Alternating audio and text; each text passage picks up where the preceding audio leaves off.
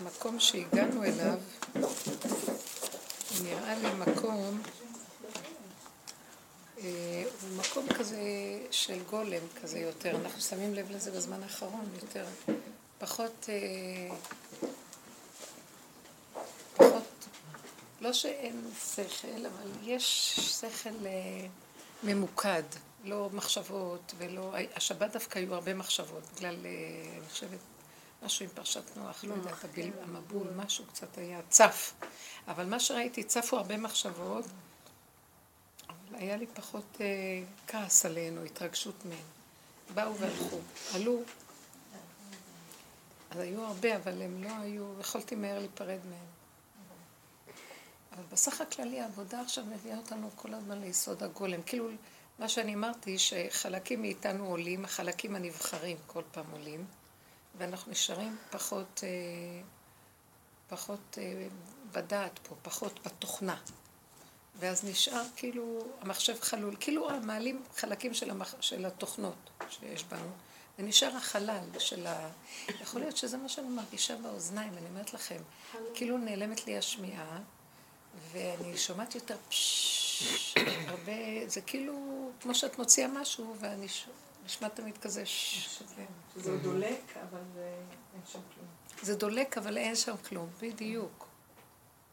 דרך אגב, כבר כמה אנשים אמרו לי שקרה להם משהו עם השמיעה מאז תחילת השנה. כאילו, צנח להם משהו. אז אני, אני אומרת, למה אני מקדימה את זה? כי, כי אי אפשר, אה, כל העניין של בית המקדש הוא חייב את, זה יסוד הגולם, כי בית המקדש הוא היה המקום הנקי, הגולמי, בלי התוכנה של עץ הדת. ולשם נכנס, נכנסו פעולות, הכל היו פעולות פשוטות, אבל הכל נעשה כאילו מישהו עושה אותן. לא הבן אדם עצמו, לא הכוהנים היו פועלים ולא הלוויים. הכל היה נעשה מאליו. לא היו מרגישים את הפעולות שם. שבת. זה, זה היסוד הגולם אני גם מרגישה הרבה פעמים שלא מרגישה את הפעולות שלי. המחשבות קצת מבלבלות לפעמים, אומרות לי, מה, מבקרות כאילו, אבל באמת אני לא מרגישה את הפעולות. זה סתם הן מתמרמרות. אין לי בכלל, אה, מה אכפת לי? יבואו, ילכו, יעשו. כאילו, אני מביעה דעות, אבל באמת לא מרגישים את הפעולות. אז זה יסוד בית המקדש, הוא יסוד... אה, הוא היה מקום מורם מכל המקומות בעולם. הר המוריה הוא מורם. היסוד שכאילו נכנסים, היו נכנסים בצד המזרחי. והצד, והכניסה הייתה כאילו במקום נמוך, והיו הולכים ועולים לקראת המערב. כי שכינה שרתה במערב. למה? מעניין שהמערב זה אחור וקדם צרתני. והחור הוא יותר קדום מהקדם. הכוונה, את יכולה לפרש להסביר את זה? ראש השנה שלפני המבול. כן, לא, אבל איך הכוונה, איך את יודעת שזה המערב? שכתוב, שאת אומרת אחור וקדם צרתני שזה המערב. איך יודעים שזה מערב? כי קדם, כן. אחור אחור וקדימה, קדימה ואחור. המערב הוא נחשב אחור, המערב הוא הים. כל תחילת הבריאה התחילה עם המזרח. בכלל לא היה קשר עם ארצות המערב של היום. היה, כל האוכלוסייה התרכזה באזור המזרח, המזרח הקדום והמזרח התיכון. גן עדן היה כל המזרח הקדום, וליבו של גן עדן היה ארץ ישראל. זה לא היה בכלל כל הצד המערבי, לא היה. כי זה היה כל יבשת אחת גם, לא? איך? זה היה כל יבשת אחת. זה לפני המבול. לפני המבול הכל היה יבשת אחת, אבל החלק של המערב בכלל לא היה גלוי, הכל היה בקדם. במערב לא היה. האמת שהשמש הייתה זורחת במערב ושוקעת במזרח, בדיוק הפוך לפני המבול.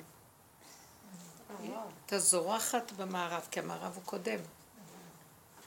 ואחר כך הייתה שוקעת במזרח. כשהתהפכו היוצרות במבול, כי לא שימשו המאורות שנה שלמה, ואחר כך השמש התחילה לזרוח במזרח, ושקעה במערב. מבול היה שנה? כן. מבול היה 40 יום. אבל הם לא יכלו לצאת מהתיבה. שנה. באמת הפרשה הזו מאוד מטלטלת. פרשה הזאת של נוח. לא, מאוד לא נכון. זה כאילו הסוף, אה, קץ העולם. על סוף העולם. ההתחלה שלו. יש לו- יש בזה משהו מאוד... קצת קרוב בדרך, כי בדרך הזו אנחנו גם כן מגיעים לקצוות. הדרך הזאת, מה ש... זה קורה בנפש. אנחנו כמו עולם קטן, ומה שקרה לנוח קורה לנו. הלוא כל... לרב אושר יש קלטת שמדבר על המבול, על התוואים של האדם. ושעד שהכל לא שקט והכל מתערבב בתוך המבול, האדם לא יכול... אה, זה מה שאני אומרת, המקדש מסמל אחרי החורבן, אחרי שכל העולם נחרב, תוכנת עץ הדת, החמאס והגזל והישות והכוחנות, מה שאנחנו כל הזמן ניתחנו וראינו, כל התוואים וכל הזה, הכל שוקע והולך, זה כבר לא משנה לנו הרבה, אני מרגישה את זה, כאילו, כאילו זה איזה הד ישן. אין לי כוח להגיב כל כך, אפילו אם אני מגיבה, זה כמו איזה הד כזה שמיד אחר כך חוזר.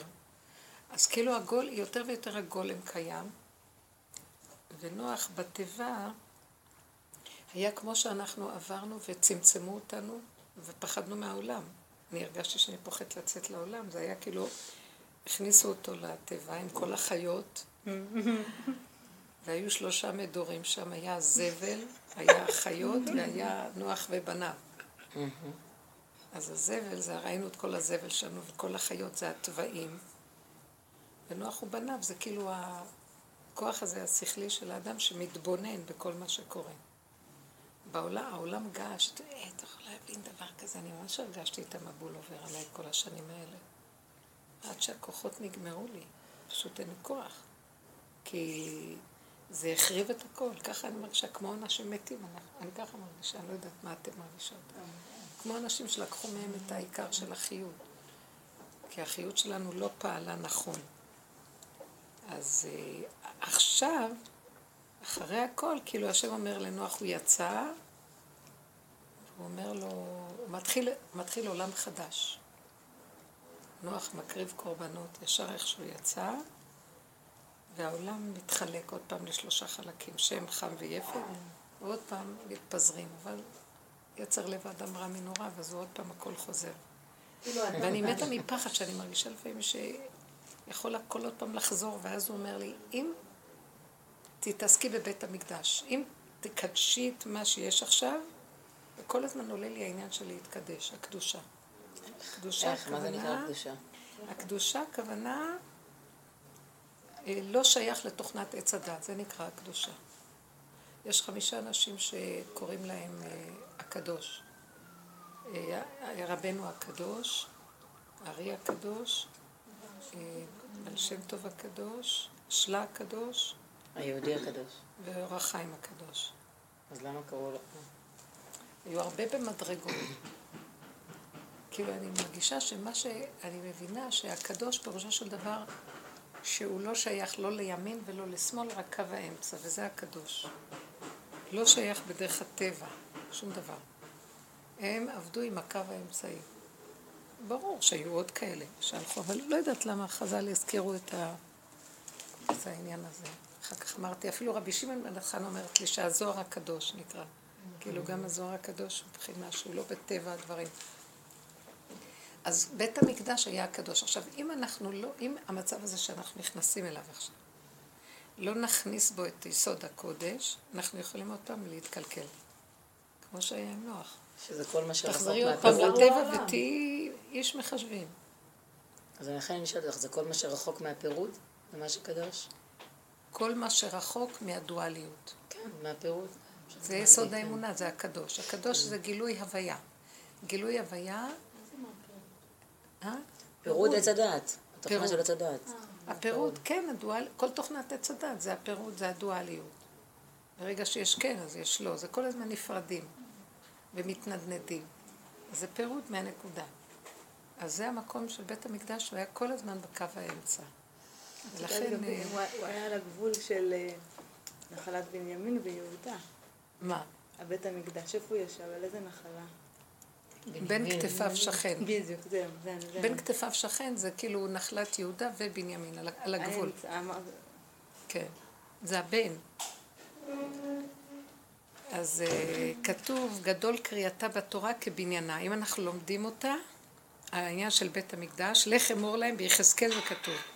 לך אמור להם, תתעסקו לקרות צורת הבית בתורה, ובשכר קריאתה שיתעסקו לקרות בה, אני מעלה עליהם כאילו הם עוסקים בבניין הבית. זאת אומרת, זה גם טוב למצב שלנו להכניס, זה, זה, זה נראה פשוט, כי לומדים עכשיו, אבל זה לא בדיוק לומדים, כי כל מה שיש פה, אני כל הזמן מנסה לראות איפה זה אוחז במקום של האמת של האדם, כי זה כאילו בית מקדש קטן. אז איך אנחנו לומדים את הצורה של הבית ומנסים ביחד לראות איפה זה נמצא ביסוד שלנו הפרטי. אז זאת אומרת, המושג הראשוני, המוסר, המושכל הראשוני, זה שאי אפשר בשום אופן להתעסק עם בית המקדש עם כל תוכנת הגלות. אי אפשר. תוכנת הגלות זה עץ הדת. זה השקרים, זה הדואליות, זה הסערה, זה, זה מה שהחריב את בית המקדש.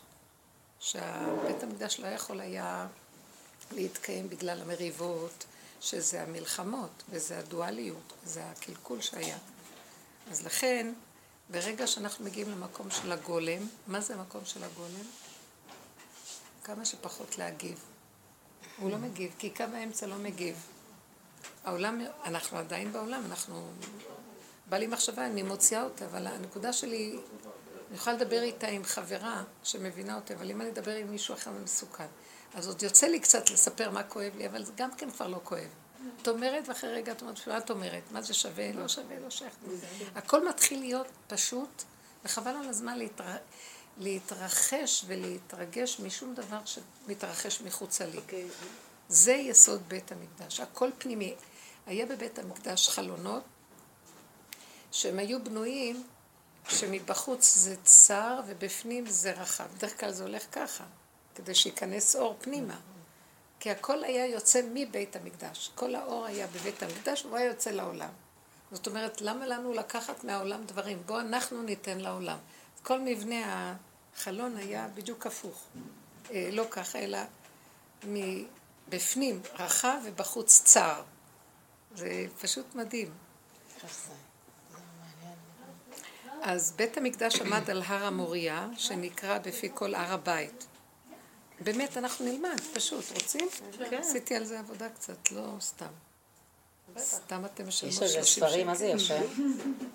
יש על זה חומר מאוד יפה, לא לעשות את זה. עכשיו, אני רוצה שנעצור מדי פעם. טוב, עכשיו, אם, אם היא הגיעה, אז יש לי פרטנר תלמיד חכם.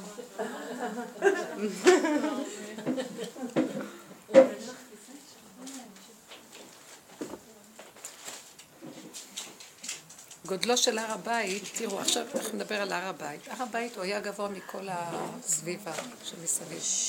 זאת אומרת, הגובה כאן... אה, גובה טכני, אה, טופוגרפי? טופוגרפי הוא היה יותר גבוה. את בטוחה? כי הזיתים לא יותר גבוה? איך? הזיתים לא יותר גבוה? הוא היה ההר הכי גבוה. כי כתוב, בית השם מתנשא על הכל. אז גודלו של הר הבית הוא כעין ריבוע של 500 אמה על 500 אמה. זה כתוב במסכת מידות, פרק ב'. חצי קילומטר בריבוע, ככה זה היה הראשון, והורדוס הרחיב את השטח שמסביב פי שניים, והפך את הבית למלבני. וביחזקאל, שזה מדבר על הבית השלישי, שבכלל לא ברור, הרבה מפרשים אומרים שזה נראה בית שהוא בשמיים, הוא לא יכול להיות פה. יש לו דברים מעניינים ומוזרים. יש לי את הספר עליו, הוא מאוד מעניין, וכש... תקחי, מה שאומרים שבית המקדש ייבנה זה לא על פי המידות של אה, יחזקאל, אלא מה שכתוב מסכת מידות, מה שממנו למדו על הבית השני. אז ככה, אבל, אבל בכל אופן, הוא יהיה שלוש, זאת אומרת, יהיה, כמה זה שלושת אלפים? אמה, קילומטר וחצי על קילומטר וחצי. זאת אומרת, עתיד להתרחב הכל, אל שיהיה גדול. אבל במקור שלו זה חצי קילומטר על חצי קילומטר. הר הבית הוא היה משופע נמוך בצד מזרח וגבוה ביותר בצד מערב. והיו עולים מצד מזרח לכיוון מערב. מצד מזרח זה איפה שנמצא הכותל היום, בשאר המוגרבים. שם זה המזרח. אז היו עולים אה, מהכיוון ההוא. למה אנחנו מדברים על זה? מעניין אתכם? אני כל הזמן לומדת על איפה זה נמצא בנפש שלי, המצב הזה. כאילו, אנחנו בעבודה הזאת, מהמזרח עולים לכיוון המערב. מה שאמרת, אחורה וקודש הקודשים, סרטן. אם אני יכולה לתאר לכם... לא, העלייה הייתה, העלייה הייתה בשיפוע, והלכו וגבוה, והיו כל מיני מעלות. נכון. כדי להגיע לחיל היו מעלות, כדי להגיע לעזרת הנשים היו מעלות, לעזרת ישראל מעלות, אחר כך להיכל מעלות, אז זה היה מאוד גבוה. אז זאת אומרת, את נכנסת מנמוך. עכשיו, כשאנחנו תמיד בעבודה שלנו, מה עשינו? בעבודה שלנו עשינו דבר הפוך. בתוכנה גנבנו, אז אנחנו בגובה. אז אמרו לנו, רבותיי, תתחילו לרדת. עד שהגענו ללחך עפר, אין גובה ואין כלום. כשמגיעים לעפר ולגולם שאין כלום, עכשיו אפשר להגיד נעלה. נעלה, נעלה, נעלה, נעלה, נעלה. שלום, מתוקות, מה שלומכם? התחלנו ללמוד קצת על בית המקדש. אמרנו שהגענו לגולם, ומהגולם צריכים עכשיו, כי הגולם זה המקום הכי נמוך. זה כאילו אנחנו...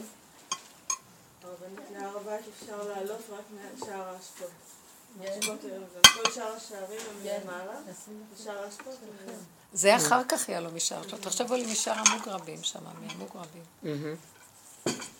אנחנו לא... יש, אנחנו לא יכולים לעלות היום מכל מקום, אבל איפה שיש את העלייה לצד עזרת נשים. כן. אה, זה אזור המזרח. עכשיו, לא, אני עוד פעם חוזרת. שהגענו למקום שאנחנו ממש בגולם. כאילו התוכנה נחרבה לנו, המבול. והכל התערבב חומרים ונהיה שקט. יש לנו קצת שקט עכשיו בתוך הנפש. אין לי כוח לסעור, אני אגיד לכם את האמת, אין לי, אין לי. אני ממש כמו אדם שהוציאו ממנו את החיות. באמת הוציאו לי את החיות. הכל עלה, החיות עלתה לשורשים. היא נכנסה לאיזה בית גנזים, שומרים אותה בבית האוצר, כי יש לנו מדרגות של עבודה. ונהיינו, זוכרת שאת בכית ואמרת, איך נהייתי, אני לא מרגישה לא כלום. ממש נכנסים למקום של אה, אבלים, אבלים. וגם לא משעמם שם? אה? גם לא משעמם שם. לא משעמם כי אין דעת, אז זה, כמו, את לא מרגישה, את לא מרגישה. כן. ו- זה לא שכל שאין לו תוכן אז משעמם לו, אין שכל, אין תוכנה. במקום הזה שאין את, אין את התוכנה הזאת, אז מתחילים להרגיש את היסוד של הגולם הפשוט. הגולם הפשוט, כל אחד והטבע שלו, הוא מתאים לעניין שלו, אין גולם אחד דומה לשני. אבל בסופו של דבר הגולם מסמל את בית המקדש, כי בית המקדש היה מאוד נקי ממציאות של אדם, ישות. מישות. ו, והכל היה תוכנית נקייה אלוקית. ו, וה, והפעולות שעשו שם, זה כל כך מעניין, שהפעולות שהיו בבית המקדש ממש, תקשיבו, דבר מדהים. גם החכמים שישבו בלשכת הגזית, ותכף נדבר את המדרגות, הם ישבו בחוץ. בבית המקדש אי אפשר היה לישראל להיכנס לתוך בית המקדש, אי אפשר היה, רק הכוהנים נכנסים. גם ההקרבה הייתה באזהרה, אולי אני אדבר לפי הסדר, אז יהיה לכם. רק רציתי להגיד את היסוד, שבבית המקדש פנימה, ממש, בהיכל,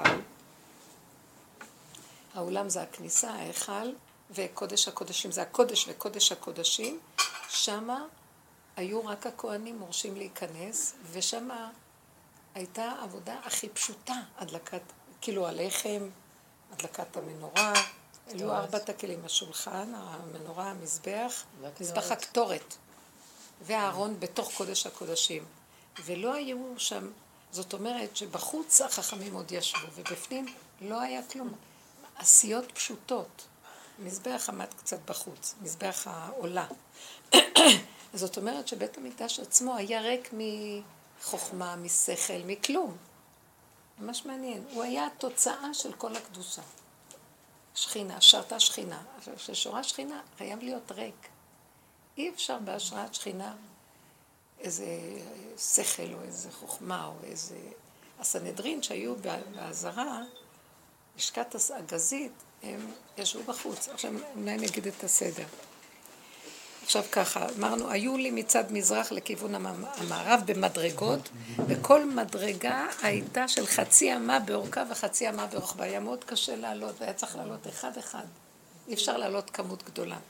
אחר כך, כשהגיעו לשם, אז היו מדרגות רחבות לקהל רחב. זאת אומרת, העלייה הייתה אחד אחד? ככה זה נראה, לפי... מד... כל מדרגה הייתה חצי אמה באורכה וחצי אמה ברוחבה, חצי אמה זה 45 סנטימטר. לא במנורה, לא? לא, לא. זה בתוך, עכשיו אנחנו מדברים על בית המקדש. קודם כל אמרנו שהר הבית היה חצי קילומטר על חצי קילומטר, ההר עצמו, ועכשיו אנחנו מתארים מה היה בהר, איך היה המבנה בכלל של כל בית המקדש. סביב כל הקומפלקס של בית המקדש, שהכיל את העזרות, האולם וההיכל. העזרות זה החצר, האולם זה הכניסה של בית המקדש, וההיכל זה הקודש וקודש הקודשים. בהיכל עמדו ארבעה כלים של בית המקדש, של הכלי השרת. השולחן, הארון, השולחן, המנורה, המזבח, הקטורת, והארון בתוך קודש הקודשים, עם שני הקרובים עליו. עכשיו, עוד לפני כן, לפני שהגיעו לעזרות, לחצר, היה חיל. חיל זה כן, סורג גבוה, 80 סנטימטר, עשוי עצים דקים בצורת רשת. כמו שתגידי, מרפסת, אה, אה? כמו כמו מרפסת. מרפסת, אבל 80 סנטימטר מעץ, שהיא סובבה את כל הר הבית, כל בית המקדש, את כל הר הבית. ולמה עשו? בסורג. זה היה להבדיל בין הטמאים הנוכרים, שהיה אסור להם לעבור את גבולו, ובין אה, גם, סליחה, בין הטמאים, טמאי מתים שלא טבלו, או אה, שלא טבול יום גם כן, לא יכלו להיכנס, ונוכרים, שאסור היה לנוכרים להיכנס. והיו שם שלטים בשלוש שפות שאסור להיכנס. שהזרים לא ייכנסו ויטעו, והזר הקרב יומת. אבל לעזרה נכנסו אה, אנשים שהקריבו. רגע, כן, אז עכשיו לא תכף לא נגיע לזה. לא? אז עכשיו, זה היה כת- כתוב בלשון קודש, ארמית ויוונית. לבל יזיד גוי או יהודי שנטמע בטומאת מת להיכנס לעזרה המקודשת. טומאת מת זה שעבר עליו כל אחד מהטומאות שמת עליו אה, מישהו, ואז צריך לעזות במים מפרה, אפר פרה שהייתה, ולא, אה, ולא יכול להיכנס אפילו לעזרות בלי זה. מהחיל הוא לא יכול להיכנס הוא טמא מת. זה כתוב במסכת כלים, מה? אמרת שהחיל היה בגובה. 80 סנטימטר. רגע, הוא היה נמוך? החל היה כמו גדר, זה נקרא החל. אוקיי. זה כמו שתגידי פס כזה סביב כל הר הבית, לפני שנכנסים לחצר, שמובילות לעזרות, שמובילות להיכל וכן הלאה. עכשיו, רגע, הרבנית, רק טמאי מתים לא היו נכנסים? ונוכרים. נוכרים וטמאי מתים. טמאי מתים זה כולל נידה כן. טמאי מתים, אסור להם אני להיכנס. שואלת אותך, אישה נידה. אישה נדה זה נקרא טבולת יום. היא לא יכולה לעלות להר הבית בכלל אם לא טבול יום, מה שנקרא שטבל ביום או לפני השקיעה. טבול יום זה לפני השקיעה. היום כבר לא מקפידים אם עולים להר הבית שזה יהיה טבול יום, אפילו אם הוא טבל קודם, בלילה הוא יכול לעלות. אבל זה נקרא, אז זה משהו אחר, מבינה? גם לא. אישה נידה לא יכלה להיכנס, לא יכלה להיכנס אם היא לא טבלה כל, כל יום, זבים וזבות, היו טובלים יום יום. חוץ מזה תממת לא יכולה להיכנס. עכשיו, תממת זה, בוא נגיד, שם כולל לכל הטומאות, אני חושבת. אני רוצה להגיד באמת כי- הטומאה הכי חמורה. איך? היא הטומאה הכי חמורה, אז כל שאר הטומאות הן קלות, ואיכשהו יש להם. יש עוד שלב שהם יכולים. בוא נראה, כן. נראה לי ככה, אני יכולה לבדוק את זה טוב. מה? זהו, אישה אחרי לידה היא צריכה לתת... אה, איך 60 יום, אחרי 60 יום היא הולכת להקריב קורבן תודה, נכון? תור יונה הביאה אם אין לה say, אז אה, היא חייבת לטבול. כולם היו חייבים לטבול. היו גם בכניסה שם למטה הרבה... לא, אבל אה, תבינו, טמאי מתים זה כאלה שצריכים לעזות עליהם אפר פרה. חוץ מזה היו נידה. אם היא, ייזו עליה אפר פרה, אבל היא נידה ב... אז היא חייבת להיות, חוץ מזה גם טבולת יום, את מבינה? אז יש שתי איך? כל נידה מזין. לא, לא, לא. טמא מת, טמאי מתים.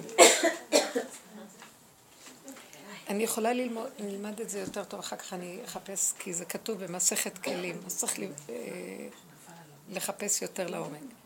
עכשיו, 12 מעלות העלו את הבאים מהר הבית אל עזרת הנשים. זאת אומרת, היה חיל, ועכשיו מי שהיה טבול יום, אה, שהיה לו אפר פרה, והכל יכול להיכנס פנימה. אז הכניסה משם ואילך, מהמדרגות, מהחיל, היו 12 מדרגות, וזה היה להיכנס לעזרת הנשים.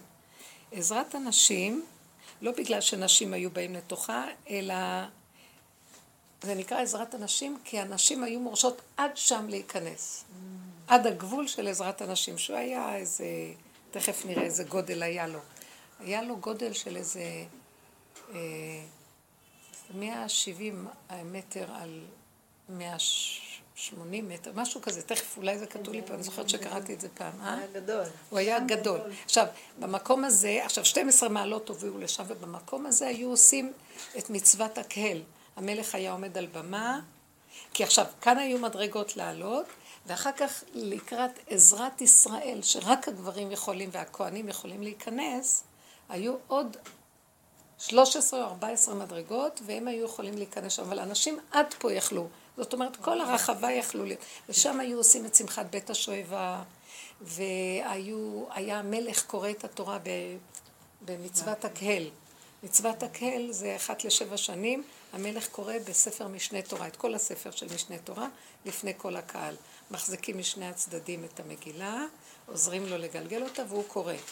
אז הוא היה עומד על הגרם של ה-12 מעלות, לא 12, 14 מעלות, תכף אני אראה, תכף אני אגיד לכם. אז uh, עזרת הנשים שימשה להתכנסויות שונות כמו בשמחת בית השואבה, במעמד הקהל שהתקיים פעם בשבע שנים, שהמלך קורא במשנה תורה וכל העם מתקבצים לשמוע. בבית שני נבנתה גזוסטרה מיוחדת בנויה על עמודי שיש, לשם עלו אנשים בשמחת בית השואבה, כדי שלא יתערבו אנשים באנשים. כי היו מתערבים, כי זה היה... אז איך בבית ראשון הם לא חשבו על זה? כאילו זה לא היה מציאות כזאת. ראשון, אה, יכול להיות שהם היו ששם... פחות בעם. יכול להיות שכן היה הפרדה, בלי שיצטרכו לעשות את זה בצורה מאוד אה, מוגדרת. ראשון כאן החליטו לעשות. למעלה ולמטה, מה? בית ראשון בגלל גילוי עריות. יכול להיות שהיה אז פחות אה. איסורים ופחות... אה, יכול להיות. יכול להיות. יכול להיות, כתוב גילוי עריות, שפיכות דמים וגזל, היה בבית דברים, ראשון היו כן. דברים קשים. בית שני, שנאת חינם.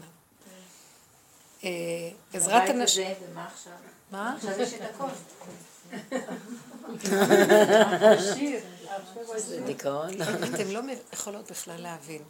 זה נראה מוזר איפה שאנחנו עכשיו חיים, ואנחנו...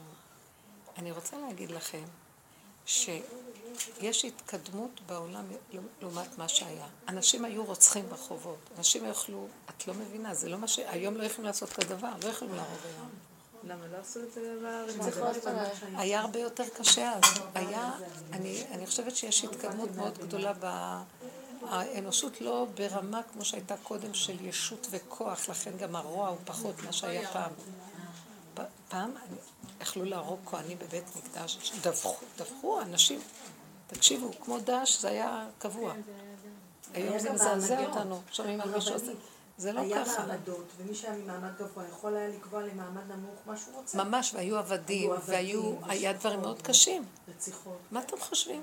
את היום מדברת רק על בעם ישראל, כי לא, בעולם עוד יש את לא. כל הדברים האלו. בין הכל- הגויים הכל יש הכל רציחות. ויש הכל עבדות. אותו דבר, אם כאן פחות, גם בעולם יש פחות. לא, לא, גם בעולם זה לא כמו המערכת החוקית בדיוק. גם בעולם לא מה שהיה. אנחנו נמצאים במקום, אנחנו כל הזמן אומרים, אנחנו מתגעגעים למה שהיה פעם, ותדעו לכם, אין על מה להתגעגע, אנחנו נמצאים במצבים הכי טובים. למרות שמבחינה מסוימת, אה, תראו, העולם הולך לקראת הגולם, וקודם היה להם ישות מאוד חזקה, וכשהייתה ישות חזקה גם היה אפשרות של עץ הדעת טוב, חכמים גדולים, נביאים, אבל, אבל היה ישות חזקה והיה הרס וחורבן מאוד גדול. אתם לא מבינים, אנשים היו הורגים במלחמות, היו הרבה מלחמות.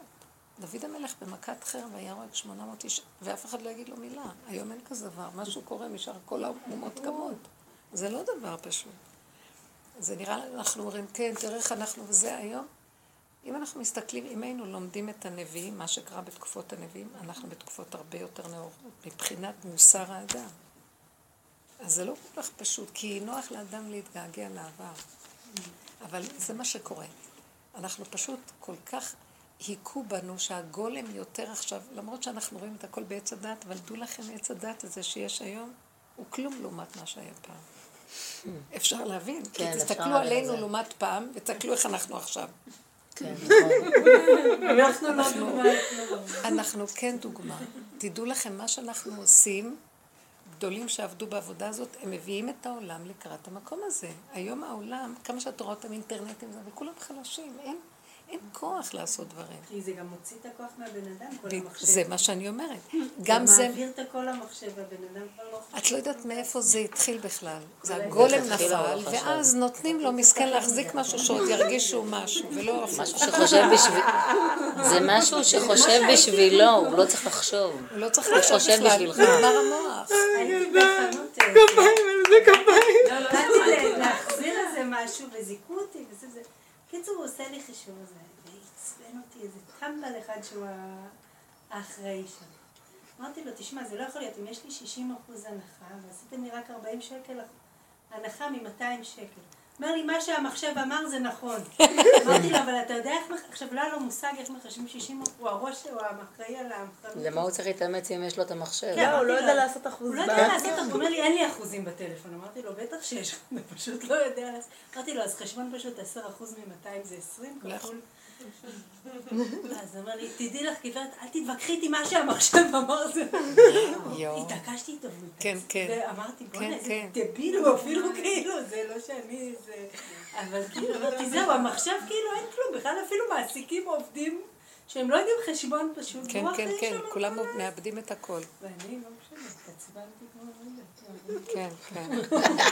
לא, כמה פעמים שבנות רוצות להראות לי משהו מהאינטרנט, כאילו, ועד שהן מוצאות את זה, אני אומרת להן, תעזבו אותי, והן לא יודעות למצוא גם, ועד שהן מוצאות, אבל כולם יש להם מכשירים, ועד שהן מוצאות את הדבר, ובסוף שהן מעלות לי איזה דבר, אני לא מתרשמת בכלל שזה משהו, הרבה יותר בשכל יש את כל ה...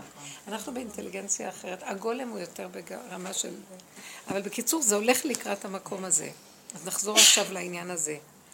אז... אה, עזרת הנשים הייתה מרובעת וגודלה היה 135 אמות לכל צד, 135 לא, זה 70 מטר בערך. ועכשיו, בזוויות של עזרת הנשים עמדו ארבע לשכות, חבל, פעם הבאה אני אביא לכם צילומים של אה, כל המקום. אבל זה לא גדול, 70 מטר. לא? זה לא- בכלל לא. זה לא בית, כנראה זה בית בבית. ראשון, ואחר כך הורדוס הרחיב את החלקים החיצוניים. ההיכל לא השתנה כלום, אבל בחצר יש רשות לשנות, בלשכות, בכניסות, שם יש רשות להגדיל. אה, לו יצויר שעכשיו יבנו בית מקדש, תיקחו רק. את העיקרון, אפשר לעשות אותו בכל צורה שרוצים. היום יש אדריכלים מאוד ברמות יותר אפילו ממה שהיה אי פעם, יכולים לעשות משהו אחר. לא רק, אבל גם יש יותר אנשים באנושות היום. לא היו כל כך הרבה אנשים שמייצרים כל כך גדול. כשאת קוראת, סתם לדוגמה, כמה אנשים יכלו לעבור פעם ברחוב בירושלים, שהיה את העלייה לבית המקדש. אין היום רחובות שיכולים להכיל את זה. פעם מישהו עשה חישוב לפי הקורבנות שהקריבו במשנה, אבל זה לא נראה לי סביר. אז הוא אומר שהיו עולים 12 מיליון אנשים לרגל. לא היה נראה סביר לפי ה... אמרתי את זה, שאלתי את הבן שלי, אמר לי, זה נראה שהוא מגזים לגמרי, כי זה לא היה כזה גדול. שמעתי פעם הרצאה, היום זה יכול להיות משהו אחר, אה? שמעתי פעם הרצאה שדיברו על אה, הבנייה בירושלים, בקום המדינה, אז הם מתארים שהצורה של הכנסת זה אמור להיות מזבח. באמת? אני לא באחד הספר היה אמור להיות משהו אחר. ובסוף בנו שם והתחשבו בהם. הם רצו לבנות את כל, כאילו, שכל ירושלים זה כבר... המקדש, הבנת? כל ירושלים תהיה בית המקדש. והכנסת זה כאילו זה לא המזבח. הכנסת זה כנראה כמו, צריך להיות כמו לשכת הגזית, כאילו המקום שמולך עליו. תראו, גם דגל ישראל על ידי מקובלים נעשה, השח... הכחול לבן הזה. באמת? כן, מקובלים במחשבה מאוד עמוקה יש שם. זה לא סתם, כש... כשרק התחיל הכל, פנו לאנשים שיש להם מסורות אז וחוכמה. מה קמה כל כך השנאה לזה? למה אני לא יכולה לנפנף בדגל? כי כל הציונות היא... יש- יש- לא כן, הציונות היא... תראי, ברגע שהם אה, רומסים את ה... קודשי ישראל, כאילו את התורה ואת כל החגים, כל הדברים האלה, אז, אז לא- הכל כבר נראה לא שייך. אבל נעשה ביסודו זה? שרק אה, זה, זה באמת היה... ביסודו, שרק בנו, חשבו על זה מחשבה טובה, את יודעת? אנשים אה, ישבו בכנסת, אנשים דתיים, חרדים מאוד, ותלמידי חכמים היו, אבל הכל התקלקל. לא נורא, זה בעזרת השם יחזור. אני חושבת, אני לא רואה איך שזה יהיה פתאום משהו אחר, אני חושבת שמתוך המצב הזה זה יהיה. לאט, לאט, לאט, לאט, לאט, הזיקה היהודית תיכנס בתוך הכנסת, בתוך זה יתחילו, ויש כזה דבר, כן. יש תפילות, יש. היום תפילות, יש המון, המון דברים עושים, יש פעילויות דתיות בכנסת, ויש יש תודעה. עכשיו, כל עכשיו העניין הזה של הר הבית עכשיו גועש ברמות. זאת אומרת, אה, אונסקו הוציאו הודעה שלא שייך אה, ב- בעד הפלסטינים, כן? זה, כאילו הוועידת החינוך של האו"ם, שאין קשר ליהודים עם הר הבית. ואז אה, עכשיו קמו אה, המון אנשים. יש התעוררות מאוד גדולה בקרב היהודים להוכיח בעולם, כי פעם כולנו ידענו שהשם צריך ללכת להתווכח עם איזה גוי ולהגיד לו, עם ישראל שותק, הוא יודע שזה שלנו. אבל הם התחילו לעשות תודעה משוגעת בעולם שזה לא שלנו, ואנשים לא יודעים כלום, אז הם אומרים, זה לא שלנו. ואז המקום הזה, התחילו לקום עכשיו חוקרים, מצאתי, אה, מה זה, אני אגיד לכם, כתבים שלמים, זה משהו מעניין, זה מגיע אליי, אני אפילו לא יודעת איך, שחוקרים ישראלים של מדורות קודמים, שמוציאים כתבים מתוך האסלאם עצמו ומתוך כל מיני אה, חכמי אסלאם וחכמי היסטוריונים שלהם וזה, שהם בפירוש אומרים שזה שייך ליהודים, ומתחילים עכשיו לפרסם את זה. אבל יש מלא, את יודעת כמה עדויות יש ביוטיוב של שייחים מוסלמים שהם אה, אומרים שכל מה שנעשה עם האסלאם זה לא, הם מוכיחים שהאסלאם שולל את ההתנהגות של המוסלמים היום ושהיהודים הם העם הנבחר. לכן יש עכשיו רוכש כל העניין הזה. הגולם הזה הוא המקום הכי טוב להיות, כי זה המקום איפה שמתחיל לרכוש אור חדש. וזה הולך ונהיה. טוב. אז עכשיו, מעזרת הנשים שהייתה ככה מרובעת, והיו שם ארבע לשכות, תכף אני אגיד לכם, אני אדבר על הלשכות שרשמתי אותן. מיש... אז הלשכות. למה צריך ללמוד את זה? זה דברים מעניינים. אני חיפשתי מקור בתוך הנפש שלי להבין מה זה כל המבנה הזה. כי כתוב שדוד המלך, כשהוא ברח משאול לש... ש... לשמואל, ששמואל היה ברמתה ושאול היה בנו, בגבעון, לא בגבעון, איפה היה שאול? באזור של בנימין. בכל אופן הוא ברח לשם כי... אז כל הלילה הם ישבו ולמדו על מסכת מידות. מה זה מסכת מידות? מסכת מידות זה... מעניין שכתוב שבבית שם ועבר האבות למדו, נכון? הם הלכו ללמוד בבית מדרשה של שם... מה הם למדו? תורה עוד לא קיבלו. הם למדו מסכת מידות. מה זה מסכת מידות? המסכת של בית המקדש. מה זאת אומרת מסכת בית המקדש? מסכת מידות. המידות של האדם, הם, לא- לא היה, הם, עמלו, הם עבדו כמו עבודה שלנו, על מידות האדם. לא היה להם תורה. אז הם היו עובדים בעבודת השם, על המידות, ודרך, הם, הם למדו דרך עצמם והמבנה של האדם, וזה, זה בית המקדש. לכן מסכת מידות שלמדו שם, ומסכת מידות ששם כל המידות של בית המקדש, ואיך הוא נבנה, זה אותו בסיס. כי זה מבשר, אה, כמו שלמעלה כך איזה בוב סבילו, יש כתוב שמה שלמעלה זה בדיוק מהבשר של האדם אפשר לראות. אם היינו חכמים, ואני כל הזמן בודקת, המבנה של בית המקדש, מהו פה אצלנו? כי זה בדיוק המקום הזה. אז מצאתי שהחלק המזרחי הוא פה, והמערבי הוא החלק הכי נמוך, שזה היסוד של קודש הקודשים. יש את זה ב... גוף האדם, אבל הסוף שלו, בספרים. גוף לא- האדם, הסוף שלו זה לא ידיים ורגליים. גוף האדם זה מפה עד אברי ההולדה. זה אחר כך תוספת, והידיים והרגליים זה הוצאה מהגוף. כן, זה לא נחשב. זה כאילו שלוחה של... גם בקבלה, לא? הגוף זה רק? החלק הזה, זה... גם בקבלה שני שני הצדדים מתנקזים לצד שמאל. כן. אבל רבנית, הנשמה נמצאת פה. כן, אז אני אומרת, אני אומרת על העיקר של גוף, מציאות גוף העולם. אחר כך הראש הוא בעצם, אבל בקבלה יש את הרגליים שזה כל אחד יש לו... לא, זה נגמר כאן, נגמר פה ברגל שמאל. הגוף, הגוף זה הסוף שלה. אבל זה כתוב, זה כתוב כנגד מה כל אה, מקום ב- בבית המקדש היה בגוף האדם. יש את זה. יש את החומר הזה כתוב. ראיתי את זה בספרים של הרב אה, הרב זמיר כהן. הוא כותב את זה יש במפורש. כל מיני, אפשר, אפשר לראות את זה. אפשר לבדוק את זה, ואני באיזשהו מקום לא רוצה דרך אחרים. כאילו, אני מרגישה שאנחנו צריכים להבין את זה דרך. העבודה שלנו, אבל אפשר להציץ בזה גם. כן, כאילו... אני, אני רואה מהמקום שלנו שהחלקים הנמוכים, אה, המנורה, ש- המזבח, מזבח הקטורת, זה המזבח של ההתקשרות, קטורת מלשון התקשרות בארמית. וזה היה, זה באזורים הנמוכים. כאילו, היה קודש והיה פרוכת בין הקודש לקודש הקודשים. ואחר כך ניגשים לפרוכת, לקודש הקודשים. ובקודש הקודשים היו שני הקרובים, הזכר, יסוד הזכר והנקבה. וזה החלקים ששם היה הגילוי שהכל יוצא מבין הקרובים.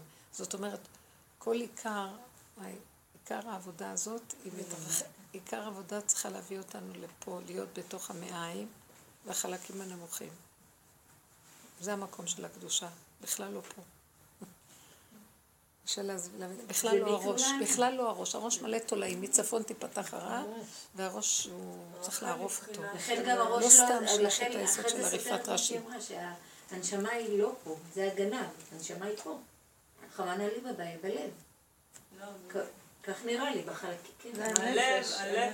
טוב, אל תגידו לי מה לדבר עכשיו, תשתקו כולכם. מה אנחנו מבינים נשמות? לא ניכנס עכשיו לידנות. את רצית אבל כי יש להסביר... מה שנקרא נשמה לנשמה, ויש מה שנקרא רוח, מדרגת הרוח, מדרגות, אבל ברור שהחלק של הרוח יותר נמצא בכנפי הריאה, שזה הרוח. זה נראה כמו שני כנפיים. והחלק של הנשמה נמצא באזורים יותר גבוהים, אבל אין לנו קשר עם זה.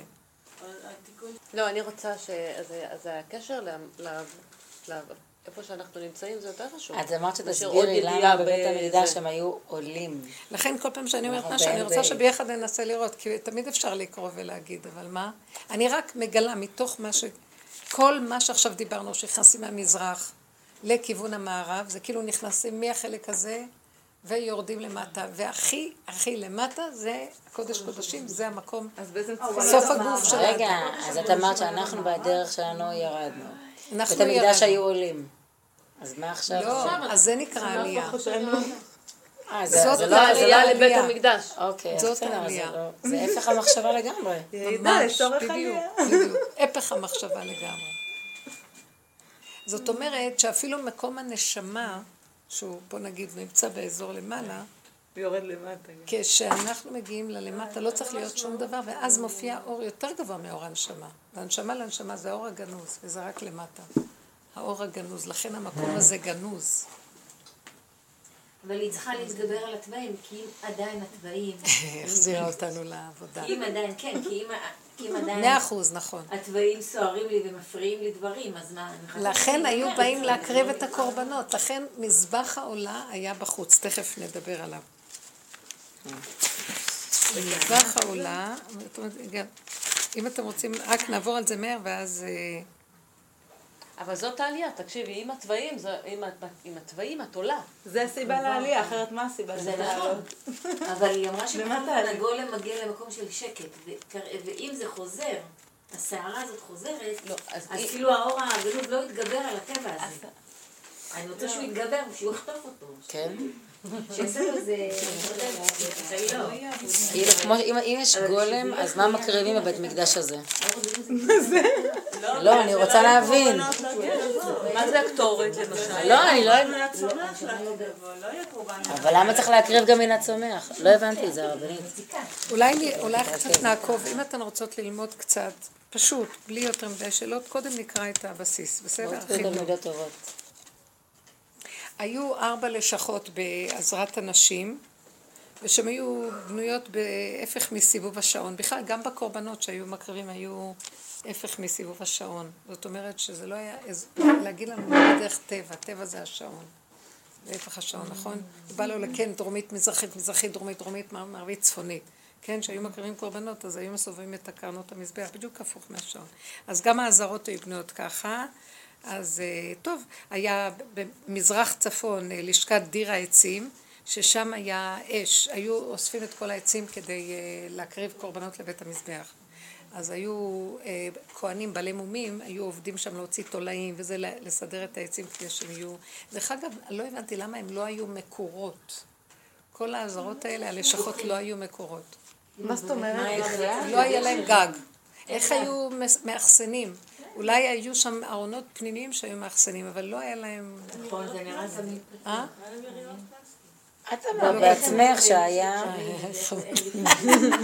את אמרת בעצמך שאיפה שהיו שמים את עצי- המערכה, שגילו את זה, שהוא הטמין שם, נכון? שיעור שעבר דיברת על זה. אה, אז בדיר העצים אומרים ששם הייתה איזה בלטה לא הייתה ואחת גילה ש... ואז הם סבורים ששם אה, הוא הסתיר את הארון שזה ממש אה, כאילו מוביל, שהארון הוא הובל במטמוניות שהוא בדיוק מתחת לקודש הקודשים, באותו קו. היה לו קדושה לארון. אבל איך עכשיו? ב... עכשיו הייתה לשכת השמנים, שהיו שמים שם כל השמנים וכל ה... להדלקת. המנורה, וגם היו אה, המנחות ואפסון ה... לא, להדלקת המנורה והמנחות ואפסון היין לנסכים. היו מביאים יין ושמנים. לשכה אחרת הייתה אה, למצורעים שהיו בישלו שם את הקורבנות שלהם וטבלו לטהרה לפני שהם נכנסו לתוך הקודש, ודרומית מזרחית לשכת הנזירים. בסדר, כל העניינים. עכשיו, האזהרה, למה היא נקראת אזהרה? שכתוב שמשם בא, ישלח השם עזרך מקודש, ישלח עזרך מקודש מציון. אז ששם, כל מי שהיה מתפלל היה נענה משם, היו נושעים. עכשיו, משם היו באים אה, לחצר בית המקדש שכולל את עזרת ישראל ועזרת הכהנים. משם היה 15 מדרגות, על נשים נכנסו עם 12 ואחר כך שאלו פנימה 15 מדרגות. אז כל הזמן היו הולכים ועולים. ולא צריך להגיד עכשיו, שם היו הכהנים וישראל. עכשיו, ישראל היו נעצרים שם והכהנים יכלו ללכת יותר פנימה. עזרת ישראל קדושתה יתרה מעזרת הנשים, כי הטמאים היו חייבים להביא קורבן לאחר טבילתן, ורק אז הורשו להיכנס לעזרה זו. חוץ מזה שהם טבלו, הם גם היו צריכים להביא קורבן, אז לא יכלו להיכנס רק עד שהם הביאו את הקורבן. זאת אומרת שהייתה כאן קדושה יתרה, ואם נכנסו בשוגג חייבים חטאת. לא, רק, רק רציתי להגיד שהם, אה, קדושת, זה מה שנקרא מורה מקדש. שאנחנו צריכים לדעת ש... שהקלות דעת של החיים, שאנחנו עובדים בתוך התוואים והסערות וזה, זה בכלל, יש מורה מקדש. צריך לדעת שכל דבר שם הוא ממש כחוט השערה, וה... אה, היו צריכים להיות, אה, להיזהר מאוד מאוד בקדושה, בקדושת המקדש, מאוד, ולא לזלזל בכלום, וזה כי אנשים נפגעו, הקדושה, זאת אומרת, בואו ניקח את זה מקביל למה שאנחנו עושים, לדעתי זה העניין של הגולם. כשאנחנו נמצאים ביסוד הגולם, אני שמה לב שאם אני לא נזהרת במשהו, הסכנה עכשיו הרבה יותר גבוהה, ואני חוטפת, פשוט חוטפת, ואני מפחדת פחד מוות. מיד אני נבהלת, ואז אני חוזרת לאחור. זה נקרא מורה מקדש. כן, צריך מאוד מאוד זה לא להיזהר היה רק בזה. במקדש. איך? זה לא היה רק במקדש, אלא כל העניין של טומאות, כאילו, גם לא במקדש, מאוד שמרו על זה, זאת אומרת, מישהו שנגע בכלי, אתה צריך זה לבדוק. כהנים, זאת אומרת, הכהנים. לא, הכהנים. אני מדברת מישראל, לא, לא? שאי אפשר... לשבת לא, כיסא. יש, אתם לא יודעים מה היה עם הכהנים. הכהנים בכלל, יש להם, היום מגלים שם בר- ברובע היהודי, יש המון בתים שהיו ידועים שהם בתים של כהנים גדולים, או כהנים בכלל, גילו הרבה דברים. יש, הם היו, כל דבר שהיה נטמע, היו צריכים לשבור אותו, וזה, היו ישנים על ספסלים מיוחדים, היה, הכל בנוי מאבן כדי שלא יקבל טומאה, כי עץ זה מקבל טומאה. מקדש הזה, זה סוג סכנה לחיות את ה... אתם לא להתערבב מבינים. כי ככל שאדם, אנחנו יכולים להבין את זה זה בגדר. שלנו, ככל שאדם חי בדרגה הפנימית, והגולם הוא התחלת הקדושה, זה השער להשם, הגולם. אז, אז זה ההיבדלות, הוא חייב כל כך להיזהר מכל דבר שלא להיטמע, אה, להתערבב. סכנת מוות ממש. זה מורשה- כאילו, מורשה אמרה לי שהגרמנים מאוד התעניינו בגולם, בגלל שהם הבינו שזה מפתח. והגיעו 13 נאצים, עלו לעליית הגג של הגולם, ירדו ומתו אחד אחרי השני, ואז הם הלכו ושברו את המדרגות לעליית הגג. ובעד משהו לשעון שהולך הפוך. כן, זה מה שאמרתי לכם, שה- שה- זה אמר שהגולם יהיה לעתיד לבוא, יש לו תפקיד מאוד חשוב בעניין הגאולה. זה העבודה הזאת שאנחנו הגולם עושים. נמחק? את מדברת על הגולם לא, לא, נמחק? כן. כן. כן, אבל הגולם לעתיד לבוא זה משהו אחר. אז עכשיו, אה, זה מה שאני אומרת. לצד, למה הרבנים היום גם כן אה, מתנגדים לעלייה להר, שזה בכלל עוד לא מתחיל? אבל הם כל כך פוחדים, לא כי יש, יש מקומות מאוד מסומנים וברורים איפה אסור להיכנס ואיפה מותר, הכל מי כתוב. סימן את זה? זה לא דברים שהם אה, לא יודעים אותם, אבל הפחד שלהם שאנשים יזלזלו וייכנסו מעבר פשוטי נכון. עם וזה, אז הם נכון. אוסרים על כולם, אומרים לא לנו. חוסר ידע. ו- אבל אדם פרטי שיש לו את היראה האמיתית, מז, כאילו מזמינים אותו אפילו, היום. טוב, אז אמרתי, אה? זה גם מהמקום שהם אומרים שכשיבוא הזמן ל- ליהודים, אז זה יהיה ב... לא כאילו תוך התגרות. כל עוד זה לא שלנו, אז זה לא הזמן... מה זה לה- לא שלנו? טוב, זה זה, כבר השיטה. זה, מה שסאטמר כל הזמן אומרים, כאילו הוא תפס את הנושא הזה של שלנו, להתגרות באומות, אבל זה הרבה דברים שהם לא? בדיוק בנויים נכון, הדיבורים הם הוגזמו, את רואה את סאטמר היום בחוץ לארץ והם אוסרים את היהודים אפילו, והם הלכו לאחמדינג'אד והתחבקו איתו והם היו נגדנו, כאילו זה כבר עבר. אני, יכולה, לומר, אני יכולה לומר לכם דבר אחד, מה שאני באמת רואה ולדעתי זה האמת. שטיפין טיפין זה ייבקע וזה כבר קורה. זה לא יהיה שלגמרי לא... מתוך, הטומאה יבוא המצב הזה. מתוך המצב של השלילה, פתאום יעלה היסוד של הגולם. זה לא שזה יהיה חייב, כי אנחנו עוד מתוך זה באים לזה. מי ייתן טהור מטמא לא אחד. כתוב באיוב, מי ייתן טמא מטהור.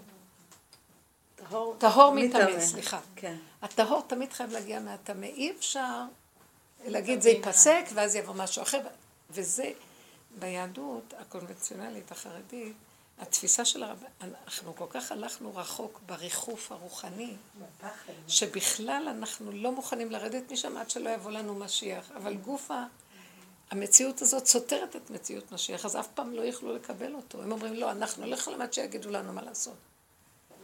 זה יהיה, זה כמו שאנחנו אומרים, סיבה, סיבת, הגולם רואה סיבות, הוא רואה סיבה, הוא עולה, אין לו התנגדות סיבה, אבל הם רוצים שמשהו בדעת יסדר להם דמות. זה סותר את האמת. וזו גישת הגלות, היא קשה מאוד. לכן, כאילו מה שנראה הוא שהחכמים מהסוג הזה ילכו ויפחתו, ויתחילו להיות אנשים הכי פשוטים, שזה יסוד הגולם, שהמהלך הזה יקרה להם. מובלים ביסוד פשוט. יראה פשוטה יש להם, ולא מסובכים בדת ולא כלום, והם יתחילו את המלאכים החדשים. זה יצמח דווקא מהאנשים הכי פשוטים, שבכלל אין להם... זה מה שקורה. בגלל זה מה שקורה עכשיו. הכי פשוטים, אני לא יודעת. מעשיים ובלי דעת. לא, זה משהו אחר. הם היו אנשים אה, משכילים מאוד, והם לא היו פשוטים, הם היו אנשים... אה, אנשים שתכלס באו ו... זה אנשים מסוג אחר, אבל פה אנחנו מדברים על הדעת תיפול, ודווקא לא צריך להיות חכם גדול. הפוך, יחפשו את הפשוטים, שיש להם. למשל, שבאים ומתפלספים איתי בנושא הלכות, אני לא יכולה לסבול אותם, אני רוצה רגע להעיף את כולם מעליי, זה מאוד מאוד פשוט. זה, הופך להיות הכל מאוד פשוט. וואי, זה, זה פשוט נורא פשוט. אם משהו מפריע לי ואני לא יכולה לסבול אותו, אני חייבת ללכת עם המציאות שלי ולא עם הפלצוף של הדעת. כי זה לא, אני לא יכולה לעמוד בכלום. אז אנחנו כבר יוצאים מהחוק של עץ הדת וחוזרים לחוק הלוחות הראשונים, שזה הבשר מדבר, הטבע, השמיים מספרים כבוד כן. האם אני לעניין מדברת? הרבנית, אבל את אומרת דבר כן, ש- כן, סופר לעניין, סופר לעניין, סופר. וכל הנושא של בית מקדש זה המון הלכות נורא קטנות. לא, לא, לא. לא מדברת על ההלכות של בית המקדש. לא, לא, לא. לקחת את הקונספט, תדעו. לכם, תדעו לכם, שהלכות הקדושה של בית המקדש, הגולם בעצמו, הוא מדייק מתוכיותו, זה לא דבר שאת צריכה לשנן. ברור שצריך גם להוסיף לזה דעת מסוימת, אבל זה מתלבש עליו. כי הוא חי מאוד את הסכנה שלו. ובזמן שפה אנחנו מופקרים, והמוח שלנו כל הזמן מלא חרדות. מבינים? בתוואים אנחנו מופקרים ואין לנו גבולות, ובמוח כל הזמן צר, צר, צר. כאשר כשאת יורדת בעבודה הזאת, מגיעים לגולם, הגולם בעצמו את לא צריכה להגיד לו להיזהר. הוא לא יכול לסבול שמישהו יגיד לו תיזהר. הוא, הסיבה מובילה אותו, והוא. מתוכיותו. הוא, חי, הוא חייב לחוש באופן מציאותי של עצמו את הסכנה, הוא לא יכול שמישהו יגיד לו. יכולים לעזור לו. אבל בדרך כלל הדבר בא מתוכיותו. שמתם לב לדבר הזה? זה כן, קורה כן. לכם? קורה לי לראות אצל הילדים את זה. אה? אני רואה את זה אצל הילדים. אני ראיתי שאם משהו, אני לא יכולה, מה שאני מרגישה שאני חייבת, ואני לא, יותר אני לא מטילה ספק בגולם שלי, ואני הולכת איתו, ואני לא יורדת עליו. אה, המ- המוח מסרב בכלל להיכנס שם. זה, זו אמת אחרת לגמרי, לא בכלל שייכת לתודעה של עץ הדת. הגולם זורם עם הבריאה יותר. הדת היא קצר, עושה קצר, כל הזמן קצר. והיא מכאיבה, והיא לא שייכת יותר. היא מטילה גם אימה. אה? היא מטילה אימה. וחרדה, ואז הבן אדם יכול, אה, רוצה לפעס את עצמו, זה יכול לעשות הפוך אפילו, כדי, אה, להתנקם. וזה כל הנשירה שיש היום, לפעמים. אז הוא אומר, אה, לצד 15 המדרגות היו עוד פעם לשכות, אותו דבר כמו עזרת הנשים, אותו דבר בדוגמה כזאת, יותר פנימה. שהיו שם הלוויים מניחים את אה, כלי השיר, והלוויים היו עומדים שם ושרים. זאת אומרת, הלוויים כבר הם, אחרי עזרת הנשים, היו כבר עומדים שם ושרים. ושם היו בעצם מקריבים את הקורבנות. והיו שרים גם בשבת. אה, טוב, והיו שתי, עוד, זה כבר דקדוקים, היו שתי פתחים קטנים, אה, ושהיו שתי לשכות, אחת לש, לשכת פנחס המלביש, ששם הם הכינו את בגדי הכהנים ומאפסנים אותם, ולשכת עושה חביתין, שהיו מכינים את החביתין לכהן גדול. כל המנחות. עכשיו, בין עזרת הנשים לעזרת אה, ישראל, בראש גד, גרם המ- המדרגות, עמד, עמדו שערי ניקנור. שהוא השער העליון המפורסם ביותר, ביותר שעשוי נחושת, ושימש כשער ראשי לבית המקדש, שגובהו עשר מטר, ורוחב כל דלת שתיים וחצי מטר, עשר מטר גובה שערים. איפה השער הזה היה? איך? הוא היה בפתח לאולם. משם היה אולם וההיכל קודש וקודש קודשים. האולם זה היה כמו אכסדרת הכניסה. האולם זה של ישראל והכהנים? לא, לא, לא, לא, זה כבר, זה הקודש פנימה כבר. כאן זה האזהרות, האזהרות והחצרות, זה חצרות, חצרות, שהיו מבדילים מדרגות. מדרגות, ועולים.